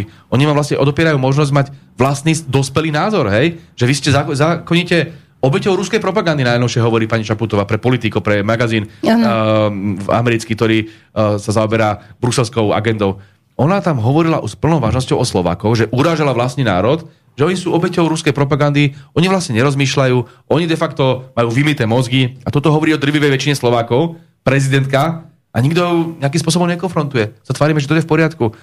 Preto taká nejaká základná úcta k vlasti základná úcta k vlastnému národu, k Slovensku. Prečo takýmto spôsobom kolenáčkovým chodia do toho Bruselu a stiažujú sa na vlastný národ, že aký sme my zlí? To, sa, to si jednoducho nemôžu dovoliť ako predstavitelia uh, politických elít. A práve preto sú ľudia takí znechutení a práve preto som presvedčený, že tie voľby dopadnú dobre ak ich nezmanipulujú, tak dopadnú dobre v tom zmysle, že ten smer môže mať veľmi zaujímavý výsledok a že to dokážeme zložiť, ako opakujem, pokiaľ Ak, ak to nezradí. prezidentka dovolí, čiže ja sa toho práve bojím. Ale zaujímavé bolo, že v Európskej komisii nejaký pán Šucha ako sa nám bude musieť ospravedlniť Európska komisia za to, že povedali, že Slováci majú pokazený genofond. Tak to už je veľká sila. Počo, ako ten ako si dovolil. takto ďaleko ísť. To... A opäť sa tam dostávame do roviny priam rasistickej. Pretože ak toto niekto povie o národe Presne, ako celom... Slováci majú. A čo hovoril Hitler o Židoch? On nehovoril len nejaké oplzlosti. On hovoril, že majú len proste nejaký presne toto. Áno, že, že biologickú podstatu majú zlú. Že majú niečo pokazené a preto ich treba eliminovať. No tak pokiaľ Slováci majú tiež niečo pokazené biologicky, tak nás bude treba eliminovať. To sú, to sú neuveriteľné dôsledky tých, uh, oni si to ani neuvedomujú možno, aké strašné prasočiny rozprávajú, aké rasistické výroky hovoria voči vlastnému národu. Ja si pamätám aj na výroky pána Šoltesa, to je taký novinár liberálny, ktorý takisto tam kričal o tom, že sme ako Slovania nejaká čvarga a že sme myslím, že dokonca otec pána Šimečku, šéfa uh, progresívneho Slovenska, hovoril o Slovakoch, že my sme počas migračnej krízy, keď sme odmietali tu tých migrantov, že sme fašisti všetci. Ano. Celý slovenský národ je fašistický, lebo, lebo sme si dovolili uh, chrániť si vlastnú národnú identitu. A teraz, toto keď si ten pán Šucha, ktorý je zároveň predstaviteľom progresívneho Slovenska, to treba povedať, on je odborník pre školstvo v progresívnom Slovensku, no. Slovensku, čiže toto je tá ich agenda. Nenávidieť vlastný národ, nenávidieť Slovensko, lebo Slovensko si dovolilo mať iný názor. Pokazený genofond to, že, no dobre, ale toto nie je trestné? Tak asi trestné oznámenia nejaké padali, ale obávam sa, že slovenská policia takýmto spôsobom nebude týchto ľudí stíhať, lebo jednoducho sú tu, opakujem, dvojaké kilometre, oni sa aj boja, tí policajti, to ja na nich vidím, ja som bol na tých výsluchoch neustále. Oni Oni vyslovene, že na mňa t- vám dali trestné oznámenia svojho času aj trikrát do týždňa. Ja som tam musel chodiť ako na klavír a vysvetľovať im, že mám slobodu slova, hej. Ale to, to nebolo tak, že tí policajti by boli nejakí uh, zúrvali, hej. Tí bežní policajti nám v podstate držali palce, však to sú ľudia, veľmi pracujúci ľudia, ktorí sa krútia hlavou, že tak namiesto toho, aby som tu riešil teraz vážne veci a zločiny, tak tu teraz musím riešiť, že niekto má problém, že ste povedali Čaputové, že agentka, hej, lebo takéto boli tie oznámenia. Takže tá policia tieto veci riešiť musí, ale ja som presvedčený, že tieto veci si musíme ako slovenská spoločnosť vedieť vyriešiť. Hej? Že keď takéto niečo šucha povie, tak ten šucha jednoducho musí byť už úplne odpísaný. Ten človek už nemôže nejakým spôsobom sa vrátiť do slovenskej politiky, alebo to, že reprezentuje Európsku komisiu, je uh, reputačný taký reputačný masaker pre Európsku úniu na Slovensku, že ja sa nebudem čudovať, pokiaľ budú teraz klesať ešte viac uh, rebríčky dôveryhodnosti z hľadiska Európskej únie. A ak toto chcú veľké európske elity, má tu takýchto vandrakov, ktorí budú rozprávať ľuďom, že sú geneticky pomilení, no tak potom nech sa páči, Európu potom už nikto nebude chcieť. A robia sami sebe zle. A myslím si, že najrozumnejšie by boli, keby ho stiahli. Napokon však včera alebo predvčerom v parlamente prešla rezolúcia, ktorú sme samozrejme podporili, že odmietame samozrejme to, čo ten Šucha povedal a vyzývame Európsku komisiu, aby ho odvolala. Áno, takže je taká nádej, je taká možnosť. Ja myslím si, že nie je žiadna nádej, lebo Európska komisia je arogantná, to Jasne. oni nebudú no. vôbec riešiť, že čo chce nejaký národný parlament. Takže nádej tu nie je, ale minimálne to gesto tu bolo. Uh, Vy ste povedali, že keby ste sa dostali k moci, takže bude tu poriadok. V akom zmysle? Toto, o čom hovoríme, to budú tie veci, že bude sa reagovať e, rýchle a dôsledne? Naražal som v tej súvislosti na mimovládny sektor a to je to, čo sme sa uh, rozprávali aj uh, na úvod relácie, že tie mimovládky neuveriteľne uleteli, uh, sú financované zo zahraničia a tým pádom de facto sú troj, trojskými koňmi zahraničných záujmov, lebo ak raz, povedzme, Spojené štáty americké financujú nejakú mimovládku, tak asi to robia preto, lebo naplňa ich záujmy a tým pádom je úplne logické, že by to malo byť nejakým spôsobom upratané. Ja teraz nehovorím, že ich budeme robiť poriadok spôsobom, že ich budeme všetky zakazovať a prenasledovať, nič také. Kontrolovať Iba tok peniazy. Za prvé kontrolovať tok peniazy, aby bol transparentný a za druhé stransparentniť uh, tú informáciu ľuďom, že no halo, Via Juris dostávala toľkoto peňazí od nadácie otvorené spoločnosti alebo od americkej ambasády. Tak musí tak takto ľudia, rozprávať. sa páči, Tuto to máte černé na bielom, nech to každý vie, že, že áno, nech si nalepia rovno e, americkú vlajku na hlavy. Hej, že toto proste uh, nie je nič neštandardné, že chceme, aby boli Nech sú tie veci... jasné. My keď tiež niečo hovoríme, každý vie, že sme zo Smeru. Keď povie niečo Robert Fico, tak každý vie, že áno, hovorí to preto, lebo je predstaviteľom Smeru a Smer je takáto strana. Prečo to dnes neplatí, povedzme, od pani Čaputovej, kde bola aktivistka, že keď niečo hovorila, tak to bolo preto, lebo bola financovaná aj nadáciou otvorenej spoločnosti a ďalšími veľmi silne duhovými, liberálnymi a proamerickými nadáciami alebo mimovládkami. To treba vedieť, nič iné nechceme. Preto v tomto urobme poriadok. To isté aj v prípade mm-hmm. médií. Ja som presvedčený, že tá transparentnosť by tu mala byť aj v oblasti médií. Prečo nemôžeme vedieť, že povedzme televíziu JOJ vlastní GNT ako finančná skupina, ktorá sa mimoriadne darí počas Matovičovej vlády. Hej? Prečo nemôžeme vedieť, že povedzme denník SME uh, vlastní Sorošov fond alebo denník N milionári z Esetu. Veď potom je úplne zjavné, my o tom samozrejme hovoríme veľa, ale mali by to byť verejne, verejne dostupné informácie, ktoré by mali byť v nejakom registri, aby tá verejnosť ano. sa k ním mohla dostať. Keď niekedy sledujete, že to vlastne nejaké médium, tak to musíte tak kľúkato zisťovať, komplikovane. To sú tak veľmi zvláštne finančné a vlastnícke vzťahy. A ešte tomu ľudia neveria, že možno no. je to len propaganda, čiže treba to ujasniť. Veď to je veľmi dôležité. Zoberte si, uh, aj myslím, že dokonca Boris Kolár argumentoval týmto spôsobom, že teda on je vlastníkom uh, fanradia no. ako politik A on sa tváril, že on nemá nejaký vplyv a, a to, je, to je smiešne, každý vie, že ten vlastník má vždy nejaký vplyv. Samozrejme. A že nemusí to byť tak, že teraz stojí nad tým novinárom každý deň od rána do večera, ale v tých kľúčových veciach to nastavujú tí vlastníci, však preto tie médiá majú, inak by ich nemali. Hej? Na to majú šéf-redaktorov a každý zo seba reflexiou, ktorý chce dostať výplatu, aby mu cinkla, tak jednoducho sám sa bude regulovať. Ale- Nemusí tam byť Boris Kolár a hovoriť no, no, no. pozrieť príklad uh, pani Žitnej, ako dopadla v teatrojke len preto, že zavolala Jeffreyho Sachsa, čo je inak naozaj tak absurdný prípad, že taký svetozamý ekonóm, ktorý len povedal iný názor na vojnu na uh, Ukrajine. A zase, mediálna rada hneď dávala pokuty teatrojke vraj. Málo oponovala, opak, sme pri tom istom, hej, že v čom málo oponovala profesorovi a čom tam mala akože... čo je ona odborníčka ona je na odborníčka, ona sa mohla pýtať, ale hej, ale čo mala Presne. oponovať, to není. A teraz toto isté robia, ale v prípade Dürera Ilieva tam už to netreba aj e, oponovať. Hej, tam už keď Naď hovorí čokoľvek, tam vôbec nič netreba oponovať. Pani Jančkarová stačí, keď položí otázku. Opakujem, to sú tie veci, ktoré tí ľudia vidia. Ja sa len tak teraz skôr zamýšľam nad tým, že uh, či ten prípad uh, pani Žitnej, lebo ona naozaj, mali sme tu prípady alternatívnych hej, uh, novinárov, ale teraz ona bola v podstate novinárkou hlavného prúdu, Áno. v médiu hlavného prúdu, ktoré bolo potrestané za to, že len zavolala nejakého nepohodln- nepohodlného hostia a ukazuje sa, že akým spôsobom bola vytesnená z toho systému. A teraz tvárime sa, že toto je tá sloboda médií, sloboda novinárov, však oni sami nie sú slobodní. Oni sami sú pod tým tlakom v tých redakciách, že nemôžu podať svoj názor. A potom sa tvárime, že to je tá sloboda, to je to niečo, čo sme chceli. Preto my musíme urobiť do týchto vzťahov poriadok, do tých vlastníckých vzťahov, či už sa to týka médií alebo mimovládok a musíme robiť všetko preto, aby to bolo len to, čo je úplne prirodzené, by malo byť prirodzené v demokracii, vyvážená, objektívna diskusia. My nechceme naozaj robiť tu, že našu vlastnú propagandu a Áno, že teraz bude len jednostranne všetko o tom, ako je to bolo- teraz o presne. Amerike, tak vy viete o Rusku. To, presne, to Však je to by ľudia. To by nechceli a to vôbec. ani nechceme. Však ja, ja zo všetkého najmenej mám rád nejaké dlhočísne diskusie s ľuďmi, ktorí majú kompletne totožný názor. Veď to vás neposúva. Ja chcem tie polemiky, nech sa o tom rozprávame. Však o tom to ma učili na filozofii, keď som chodil, že no nič nemôže byť horšie, keď sa stretne partia fanatikov a si rozprávajú, že áno, áno, aký to má zmysel. Má zmysel diskusia s oponentom, ale to musí byť naozaj vyvážené, férové a tak ďalej. A toto na Slovensku dneska absentuje a preto som Lenže takí havrani a taká pani Jančkárová sú chránené zvery. A nikto nemôže povedať do programového e, zasiahnuť a povedať, že tak takýto program nebudeme mať, buď pán Havran, bude tam volať aj ľudí z rôznych, e, ale žiaľ, a teraz sa pýtam, odkiaľ sú chránení?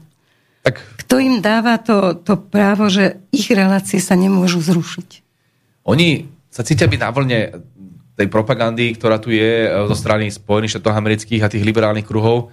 Ono to je veľmi podobné naozaj, ako to bolo v bývalom režime. Že vy tu máte dneska takú akúsi dominantnú ideológiu a tí, ktorí ju zastávajú, to sú tí aparačíci toho režimu so svojimi písalkami a tak ďalej, tí sa cítia byť akože tí, ktorí majú tú pravdu, historickú, tú svetú pravdu a oni si môžu dovoliť čokoľvek.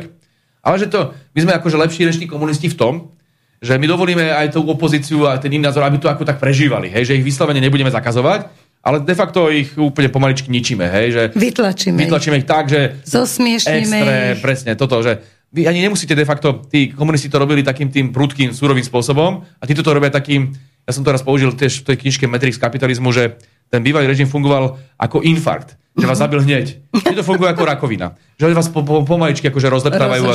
Toto je ten rozdiel, že oni aj toho novinára, ktorý má iný názor, alebo toho vedca, ktorý má iný názor, oni ho nevyhodia z tej roboty hneď. Alebo ho nejakým spôsobom nezavrú do, do, do tej basy hneď, ale postupne mu dajú akože menej priestoru, postupne ho vytlačia, zrazu bude nezamestnaný, nebude mať robotu, bude prežívať a tak ďalej a postupne skončí. Takže taká pomalšia smrť, ale tá, tá Nepríjemná. veľmi, veľmi, veľmi podobná. Že v podstate neumožňujú slobodnú diskusiu, neumožňujú aj iné názory. To je veľmi podobné to, čo mal bývalý režim s týmto.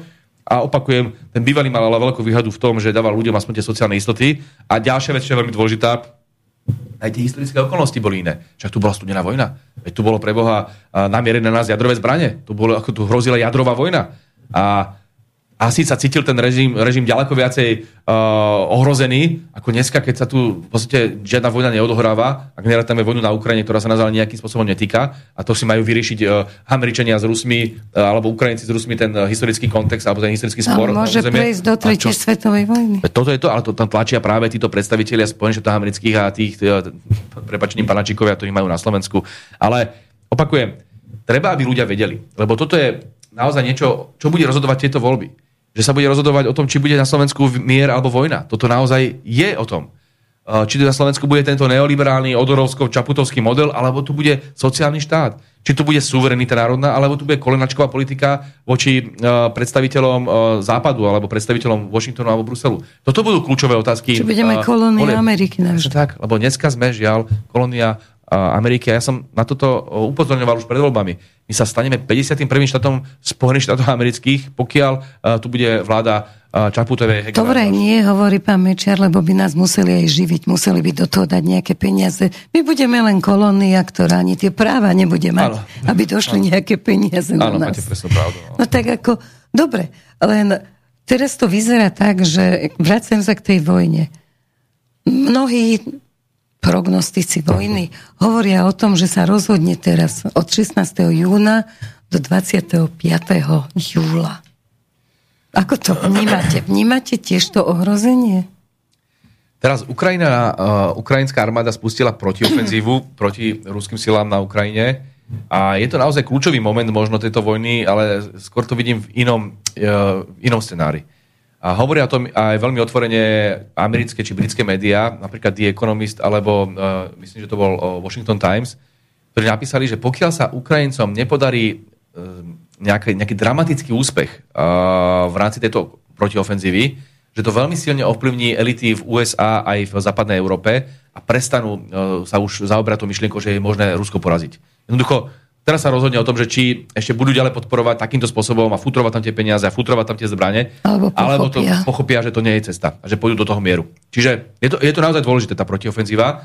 Uh, nevyzerá to tak, a to sami priznávajú, je tam veľké riziko neúspechu.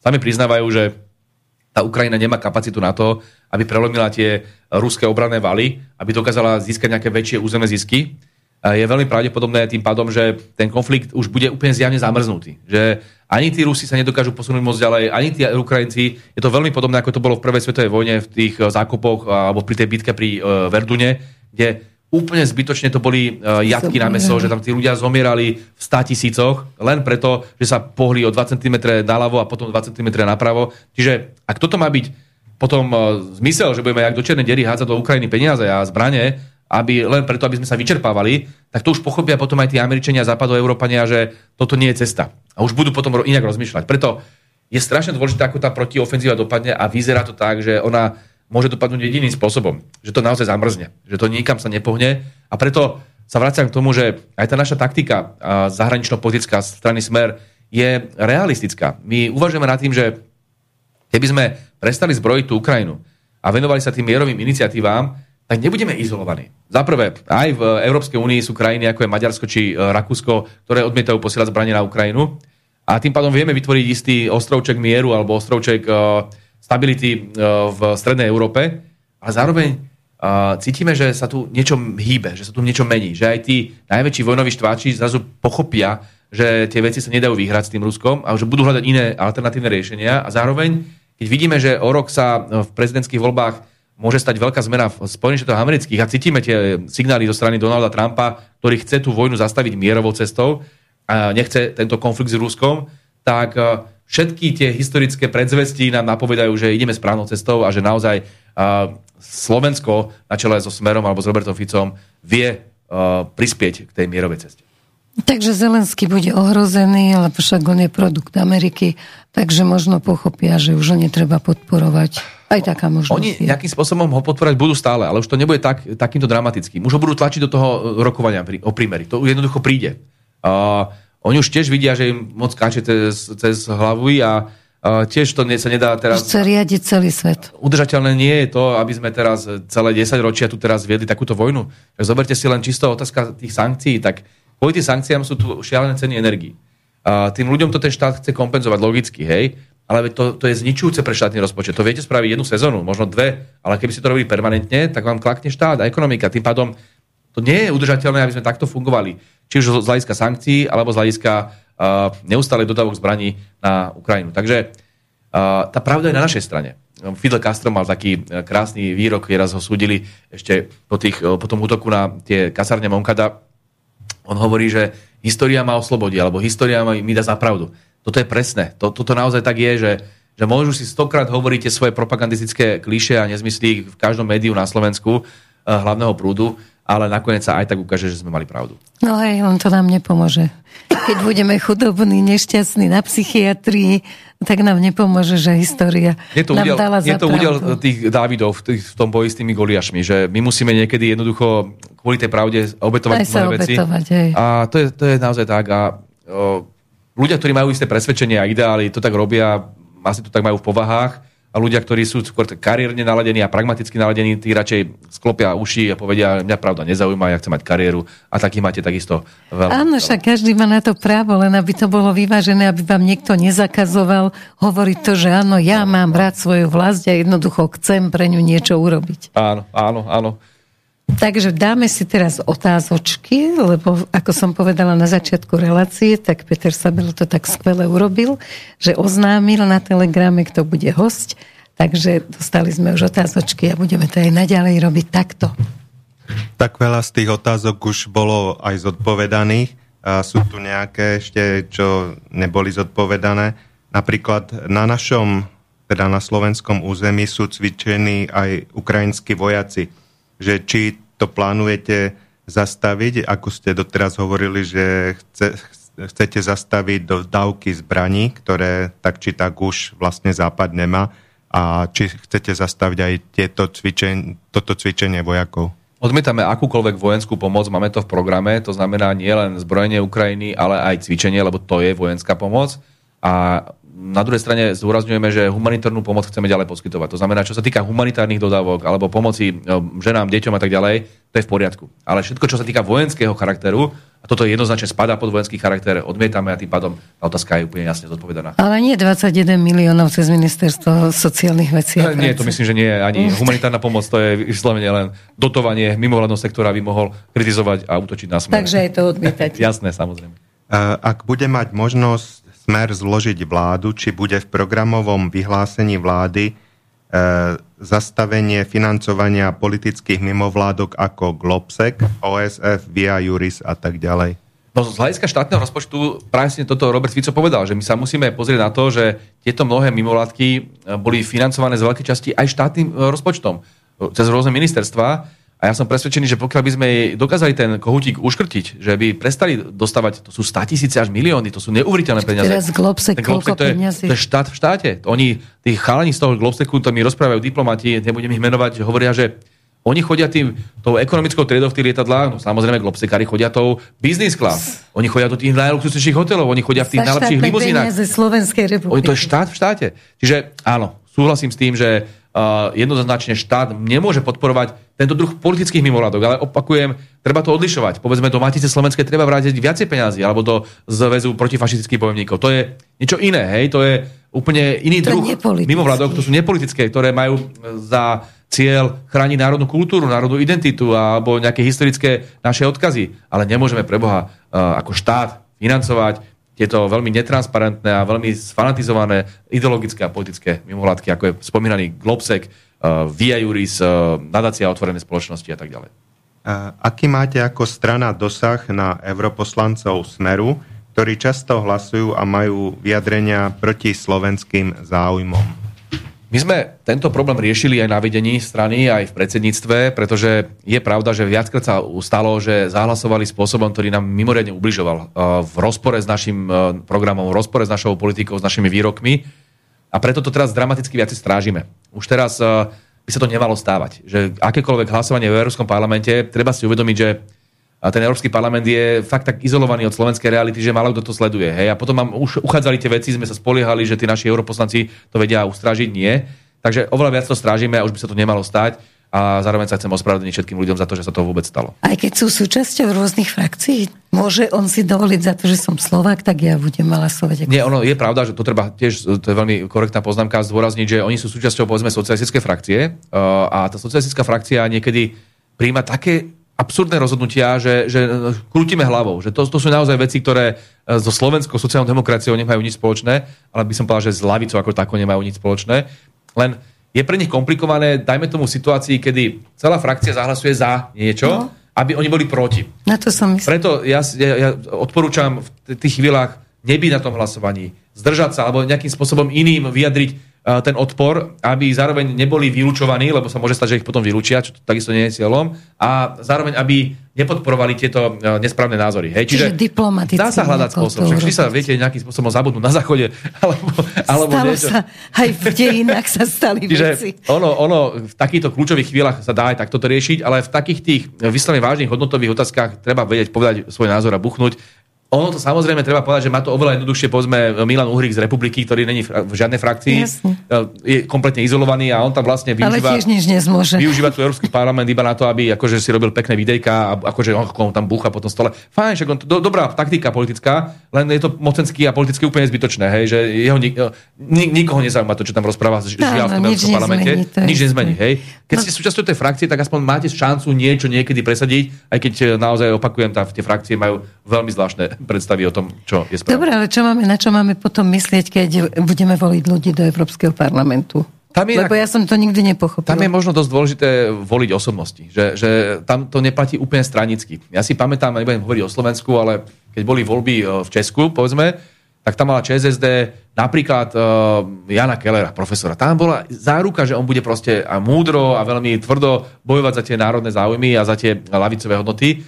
Ale už pri nejakých takých stranických nominantoch, ktorí sa neuverili a nepreverili skúsenosťou, to také isté nie je. Hej. Čiže tam treba voliť naozaj osobnosti uh-huh. a treba si povedať, áno, bude tento človek za mňa bojovať v tom Bruseli, bude tam naozaj uh, hovoriť uh, naše národné záujmy. Myslím si, že je tam taká väčšia cítiť kombinácia toho stranického a toho personálneho. Čiže je tam mhm. veľmi dôležité, kto tam bude. Kto tam bude a treba Peter Pavel má zajtra 100 dní svojej novej vlády a neustále teda akože nehoďmotňuje to, čo robil, ale moja otázka je úplne konkrétna. Neustále hovorí o tom, že už je na čase posielať aj vojakov, lebo jednoducho sme povinní podľa neho ako keďže sme súčasťou NATO, tak sme povinni dávať aj takéto veci, nielen peniaze a názory a takéto názory nás môžu dovesť do tej tretej svetovej vojny. Ja som takisto počul aj teraz bývalého generálneho tajomníka NATO, pána Rasmusena, ktorý hovoril, že už Polsko a pobaltské krajiny a ďalšie východoeurópske krajiny zvažujú presne, že pošlu vojakov. Ja by som sa vôbec nečudoval, keby medzi tieto krajiny patrilo aj Slovensko na čele s Čaputovou. Uh, je to vyslovene také ohrozenie svetového mieru, keď sa vojaci pôjdu na ukrajinský front bojovať proti Rusom, to znamená tretia svetová vojna. A ja sa pýtam potom, otázka je, dokedy uh, bude trvať trpezlivosť Rusov a že nepoužijú povedzme jadrové zbranie, alebo že sa ne, nevložia do toho konfliktu dramaticky viac, momentálne využívajú na vojenské úsilie 3% HDP, to je nič, to niekedy chcú, Jasne. to môžu dramaticky viac roztočiť. Uh, máte pocit, že by viedli uh, vojnu na Ukrajine spôsobom, akým to povedzme viedli uh, Churchillovi uh, vojska, keď Kobercovo bombardovali Dráždany? Nie, toto nie je totálna vojna. Však tam sa, Veď keby chceli, tak keby môžu chceli... pokojne Kiev zničiť za jeden. Áno, že to akože vedia, majú na to tie schopnosti, takže ono to stále je to konvenčná vojna, aj napriek tomu, že tam sú samozrejme umrtia, je to hrozné, ale Báme sa o tom, že neeskalujme ten konflikt. Naozaj bude zobrať viac ľudí a, ľudí a bude to o to viac nepríjemné aj pre tých Ukrajincov. Takže úvahy o tom, že by e, Slovákov posielali na ukrajinský front, sú tu úplne reálne, treba to povedať, treba na to upozorňovať. Ja som upozorňoval na to, že tu hrozí mobilizácia a že sú to takéto obavy už dávnejšie. Pokiaľ sa bude takto salamovo ten konflikt eskalovať, tak to tu reálne hrozí, ale nemôžeme týmto vojnovým štvačom takéto niečo dovoliť. Jednoducho tu verím tomu, že Slováci, keby už na takéto niečo došlo, že síce slovenský národ je veľmi mierumilovný a veľmi, by som povedal, taký pokojný, že nechodí protestovať takých počtoch ako Taliani, Francúzi a podobne, ale toto už by bola naozaj posledná kvapka, lebo nikto nechce, aby jeho deti umierali niekde za banderovcom na Ukrajine. Ale, ale teraz z hľadiska toho, že kto by mohol rozhodnúť.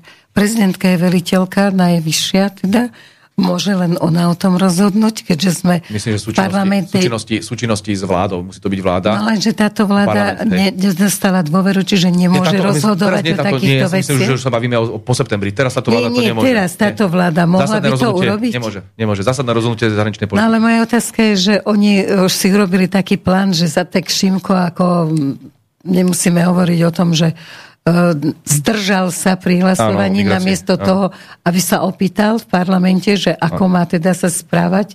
E, takže oni sa chystajú urobiť kopu takýchto vecí. Čo potom? Aká je možnosť proste to nejako korigovať, že e, lebo to je tiež také ako hybridná vojna a hybridné toto. Bavili, že vlastne oni už porušujú všetky pravidlá hry. No, porušujú no, ústavu, porušujú ale čo zákony. potom, keď to a... porušia zasa? Samozrejme, vieme sa potom baviť v takýchto kľúčových veciach, sa vieme baviť o občianskej neposlušnosti, vieme sa baviť mm-hmm. o článku ústavy, ktorý prináša právo na odpor a tak ďalej. Že tam sú potom samozrejme páky na to, lebo to by bolo už čire porušenie demokratického zriadenia ale zatiaľ sme není ešte tam, takže budeme to riešiť až keď k tej k tomu ale nech prídeme. ľudia vedia, že ale možnosť nech... je, že áno, proste áno, nemusia áno. napochodovať ako Samozrejme. vojaci. Nemajú právo uh, príjmať zásadné rozhodnutie zahraničnej politiky, bodka. Tým pádom je v tejto chvíli vec vyriešená. Ešte viacero ľudí má výhrady proti e, minulej práci pána Lajčaka, že či s ním Smer bude ďalej spolupracovať, keď sa napríklad spomínal aj v uniklom maile e, Georgia Soroša pani Clintonovej, keď ho doporučil za splnomocnenca do Srbska a ona ho naozaj potom aj tam vymenovala. Ja som mám s Mírom Lajčakom veľké konflikty, dobre viete, aj keď my sme teraz samozrejme neotravovali verejnosť tým, že to je ten rozdiel medzi touto vládou a tou našou vládou, že my sme si tie veci vedeli vyriešiť doma v kuchyni. Ale e, stalo sa, že napríklad to bola, spomnite si, otázka Venezuely, alebo otázka Marakeského dohovoru, alebo ďalšie otázky, kde mali sme naozaj dramatický iný pocit pohľad na vec. A mnohí ľudia e, boli veľmi kritickí e, k Mirovi Lajčakovi, hlavne v, v období migrácie, kedy nebolo úplne konzistentný s tým, čo sme ako strana Smer tvrdili. Takže ja by som určite uvítal, keby sme dávali priestor ľuďom, ktorí reprezentujú presne to, čo dneska sme slovenská sociálna demokracia, národná ľavica. My sme v čase e, minulých e, vládnych e, období predsa len boli viac, by som povedal, centristická tá strana, lebo tam boli aj tí ľudia ako Pelegrini a Ríšoráši, Peťo Žík a tak ďalej, ľudia z toho podnikateľského liberálneho prostredia, ale dneska tá naša ideológia je dramaticky viac posunutá doľava aj k tým vlasteneckým hodnotám. A to treba zdôrazňovať. Miro Lajčak je človekom, ktorý nie je tohto razenia, hej? A nechcem to hovoriť nejakým ako nenávistným spôsobom, vôbec to nie je o nejakej emocii, je to čisto hodnotová záležitosť. A preto my by sme mali dávať prednosť ľuďom, ktorí sú hodnotovo nášho razenia. Tí národní lavičiari a nie e, tohto kozmopolitného, globalistického a možno aj migračno, migračného razenia. Takže toľko v mojej odpovedi. Ja som sa o tom nik, s nikým nerozprával, toto je môj názor, preto vám nemôžem odpovedať teraz, Jasne. že buchnem po stole a nie žiaden lajčák Uh, určite je to skúsený diplomat, to znamená, že nejakým spôsobom sa s ním určite spolupracovať dá, ale nemal by mať on to rozhodovacie slovo nad tým, ako sa bude uberať slovenská zahraničná Nie je stranický život ťažký, keď vás tak počúvam práve v tomto, že ako ja by som Lajčiaka neprijala ani za 3 minúty a už by som nemala čo robiť v strane lebo bolo by zle. Nie, ono, ono treba zase rešpektovať to, že tie strany fungujú na báze istého kolektívneho úsilia, hej, že a je to tak správne. Ono, Niekedy ustúpite, aby ste potom aj, mohli mať aj nejaké strany musíte robiť hej? presne kompromisy, musíte nejakým spôsobom bojovať o tie svoje predstavy a predsavzatia, ale uh, inak to nejde. Ja som sa minule rozprával v inom alternatívnom rádiu o tom, že, že strany kolega moderátor hovoril, strany sú proste prehnité, to treba zrušiť, treba všetko napriamo, že obsosobí len... Viete si predstaviť teraz ten parlament, že by tam bolo 150 geniov, mm-hmm. tak by sa nedohodli na ničom. Je to, tie strany, to ďaká tomu, že tie strany fungujú, že sa vedia dohodnúť na niektorých veciach, ďaká tomu môže fungovať nejaká funkčná vláda, ktorá sa nerozpadne pri každom spore, lebo si nejaké kompromisy tam sú. Keby to bolo, že 150 géniov, tak to by ste mali ako okamžite, že, že nič by neprechádzalo. Alebo by prechádzalo všetko, alebo by tu bordel.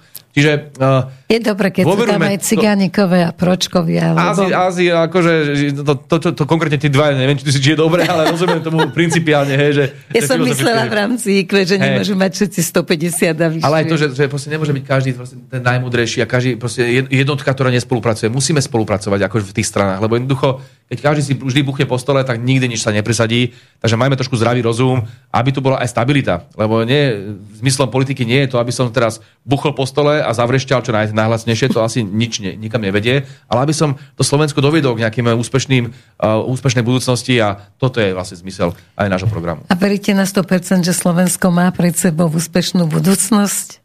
Záleží od strašne veľa faktorov. Pokiaľ opakujem, tie tri dilemy hlavné, ktoré máme, či pôjdeme cestou vojny alebo mieru, cestou sociálneho štátu alebo neoliberálnou a cestou suverenity alebo kolónie, pokiaľ sa rozhodneme správne, tak potom myslím, že máme. budúcnosť máme. Ale pokiaľ aj z hľadiska toho, čo dneska páchajú Američania, to celkovo toho, tej eskalácie toho konfliktu na Ukrajine, pokiaľ nás budú ďalej hnať do tej tretej svetovej vojny a sa to podarí, tak nielen, že Slovensko, ale celý svet uh, skončí veľmi zle.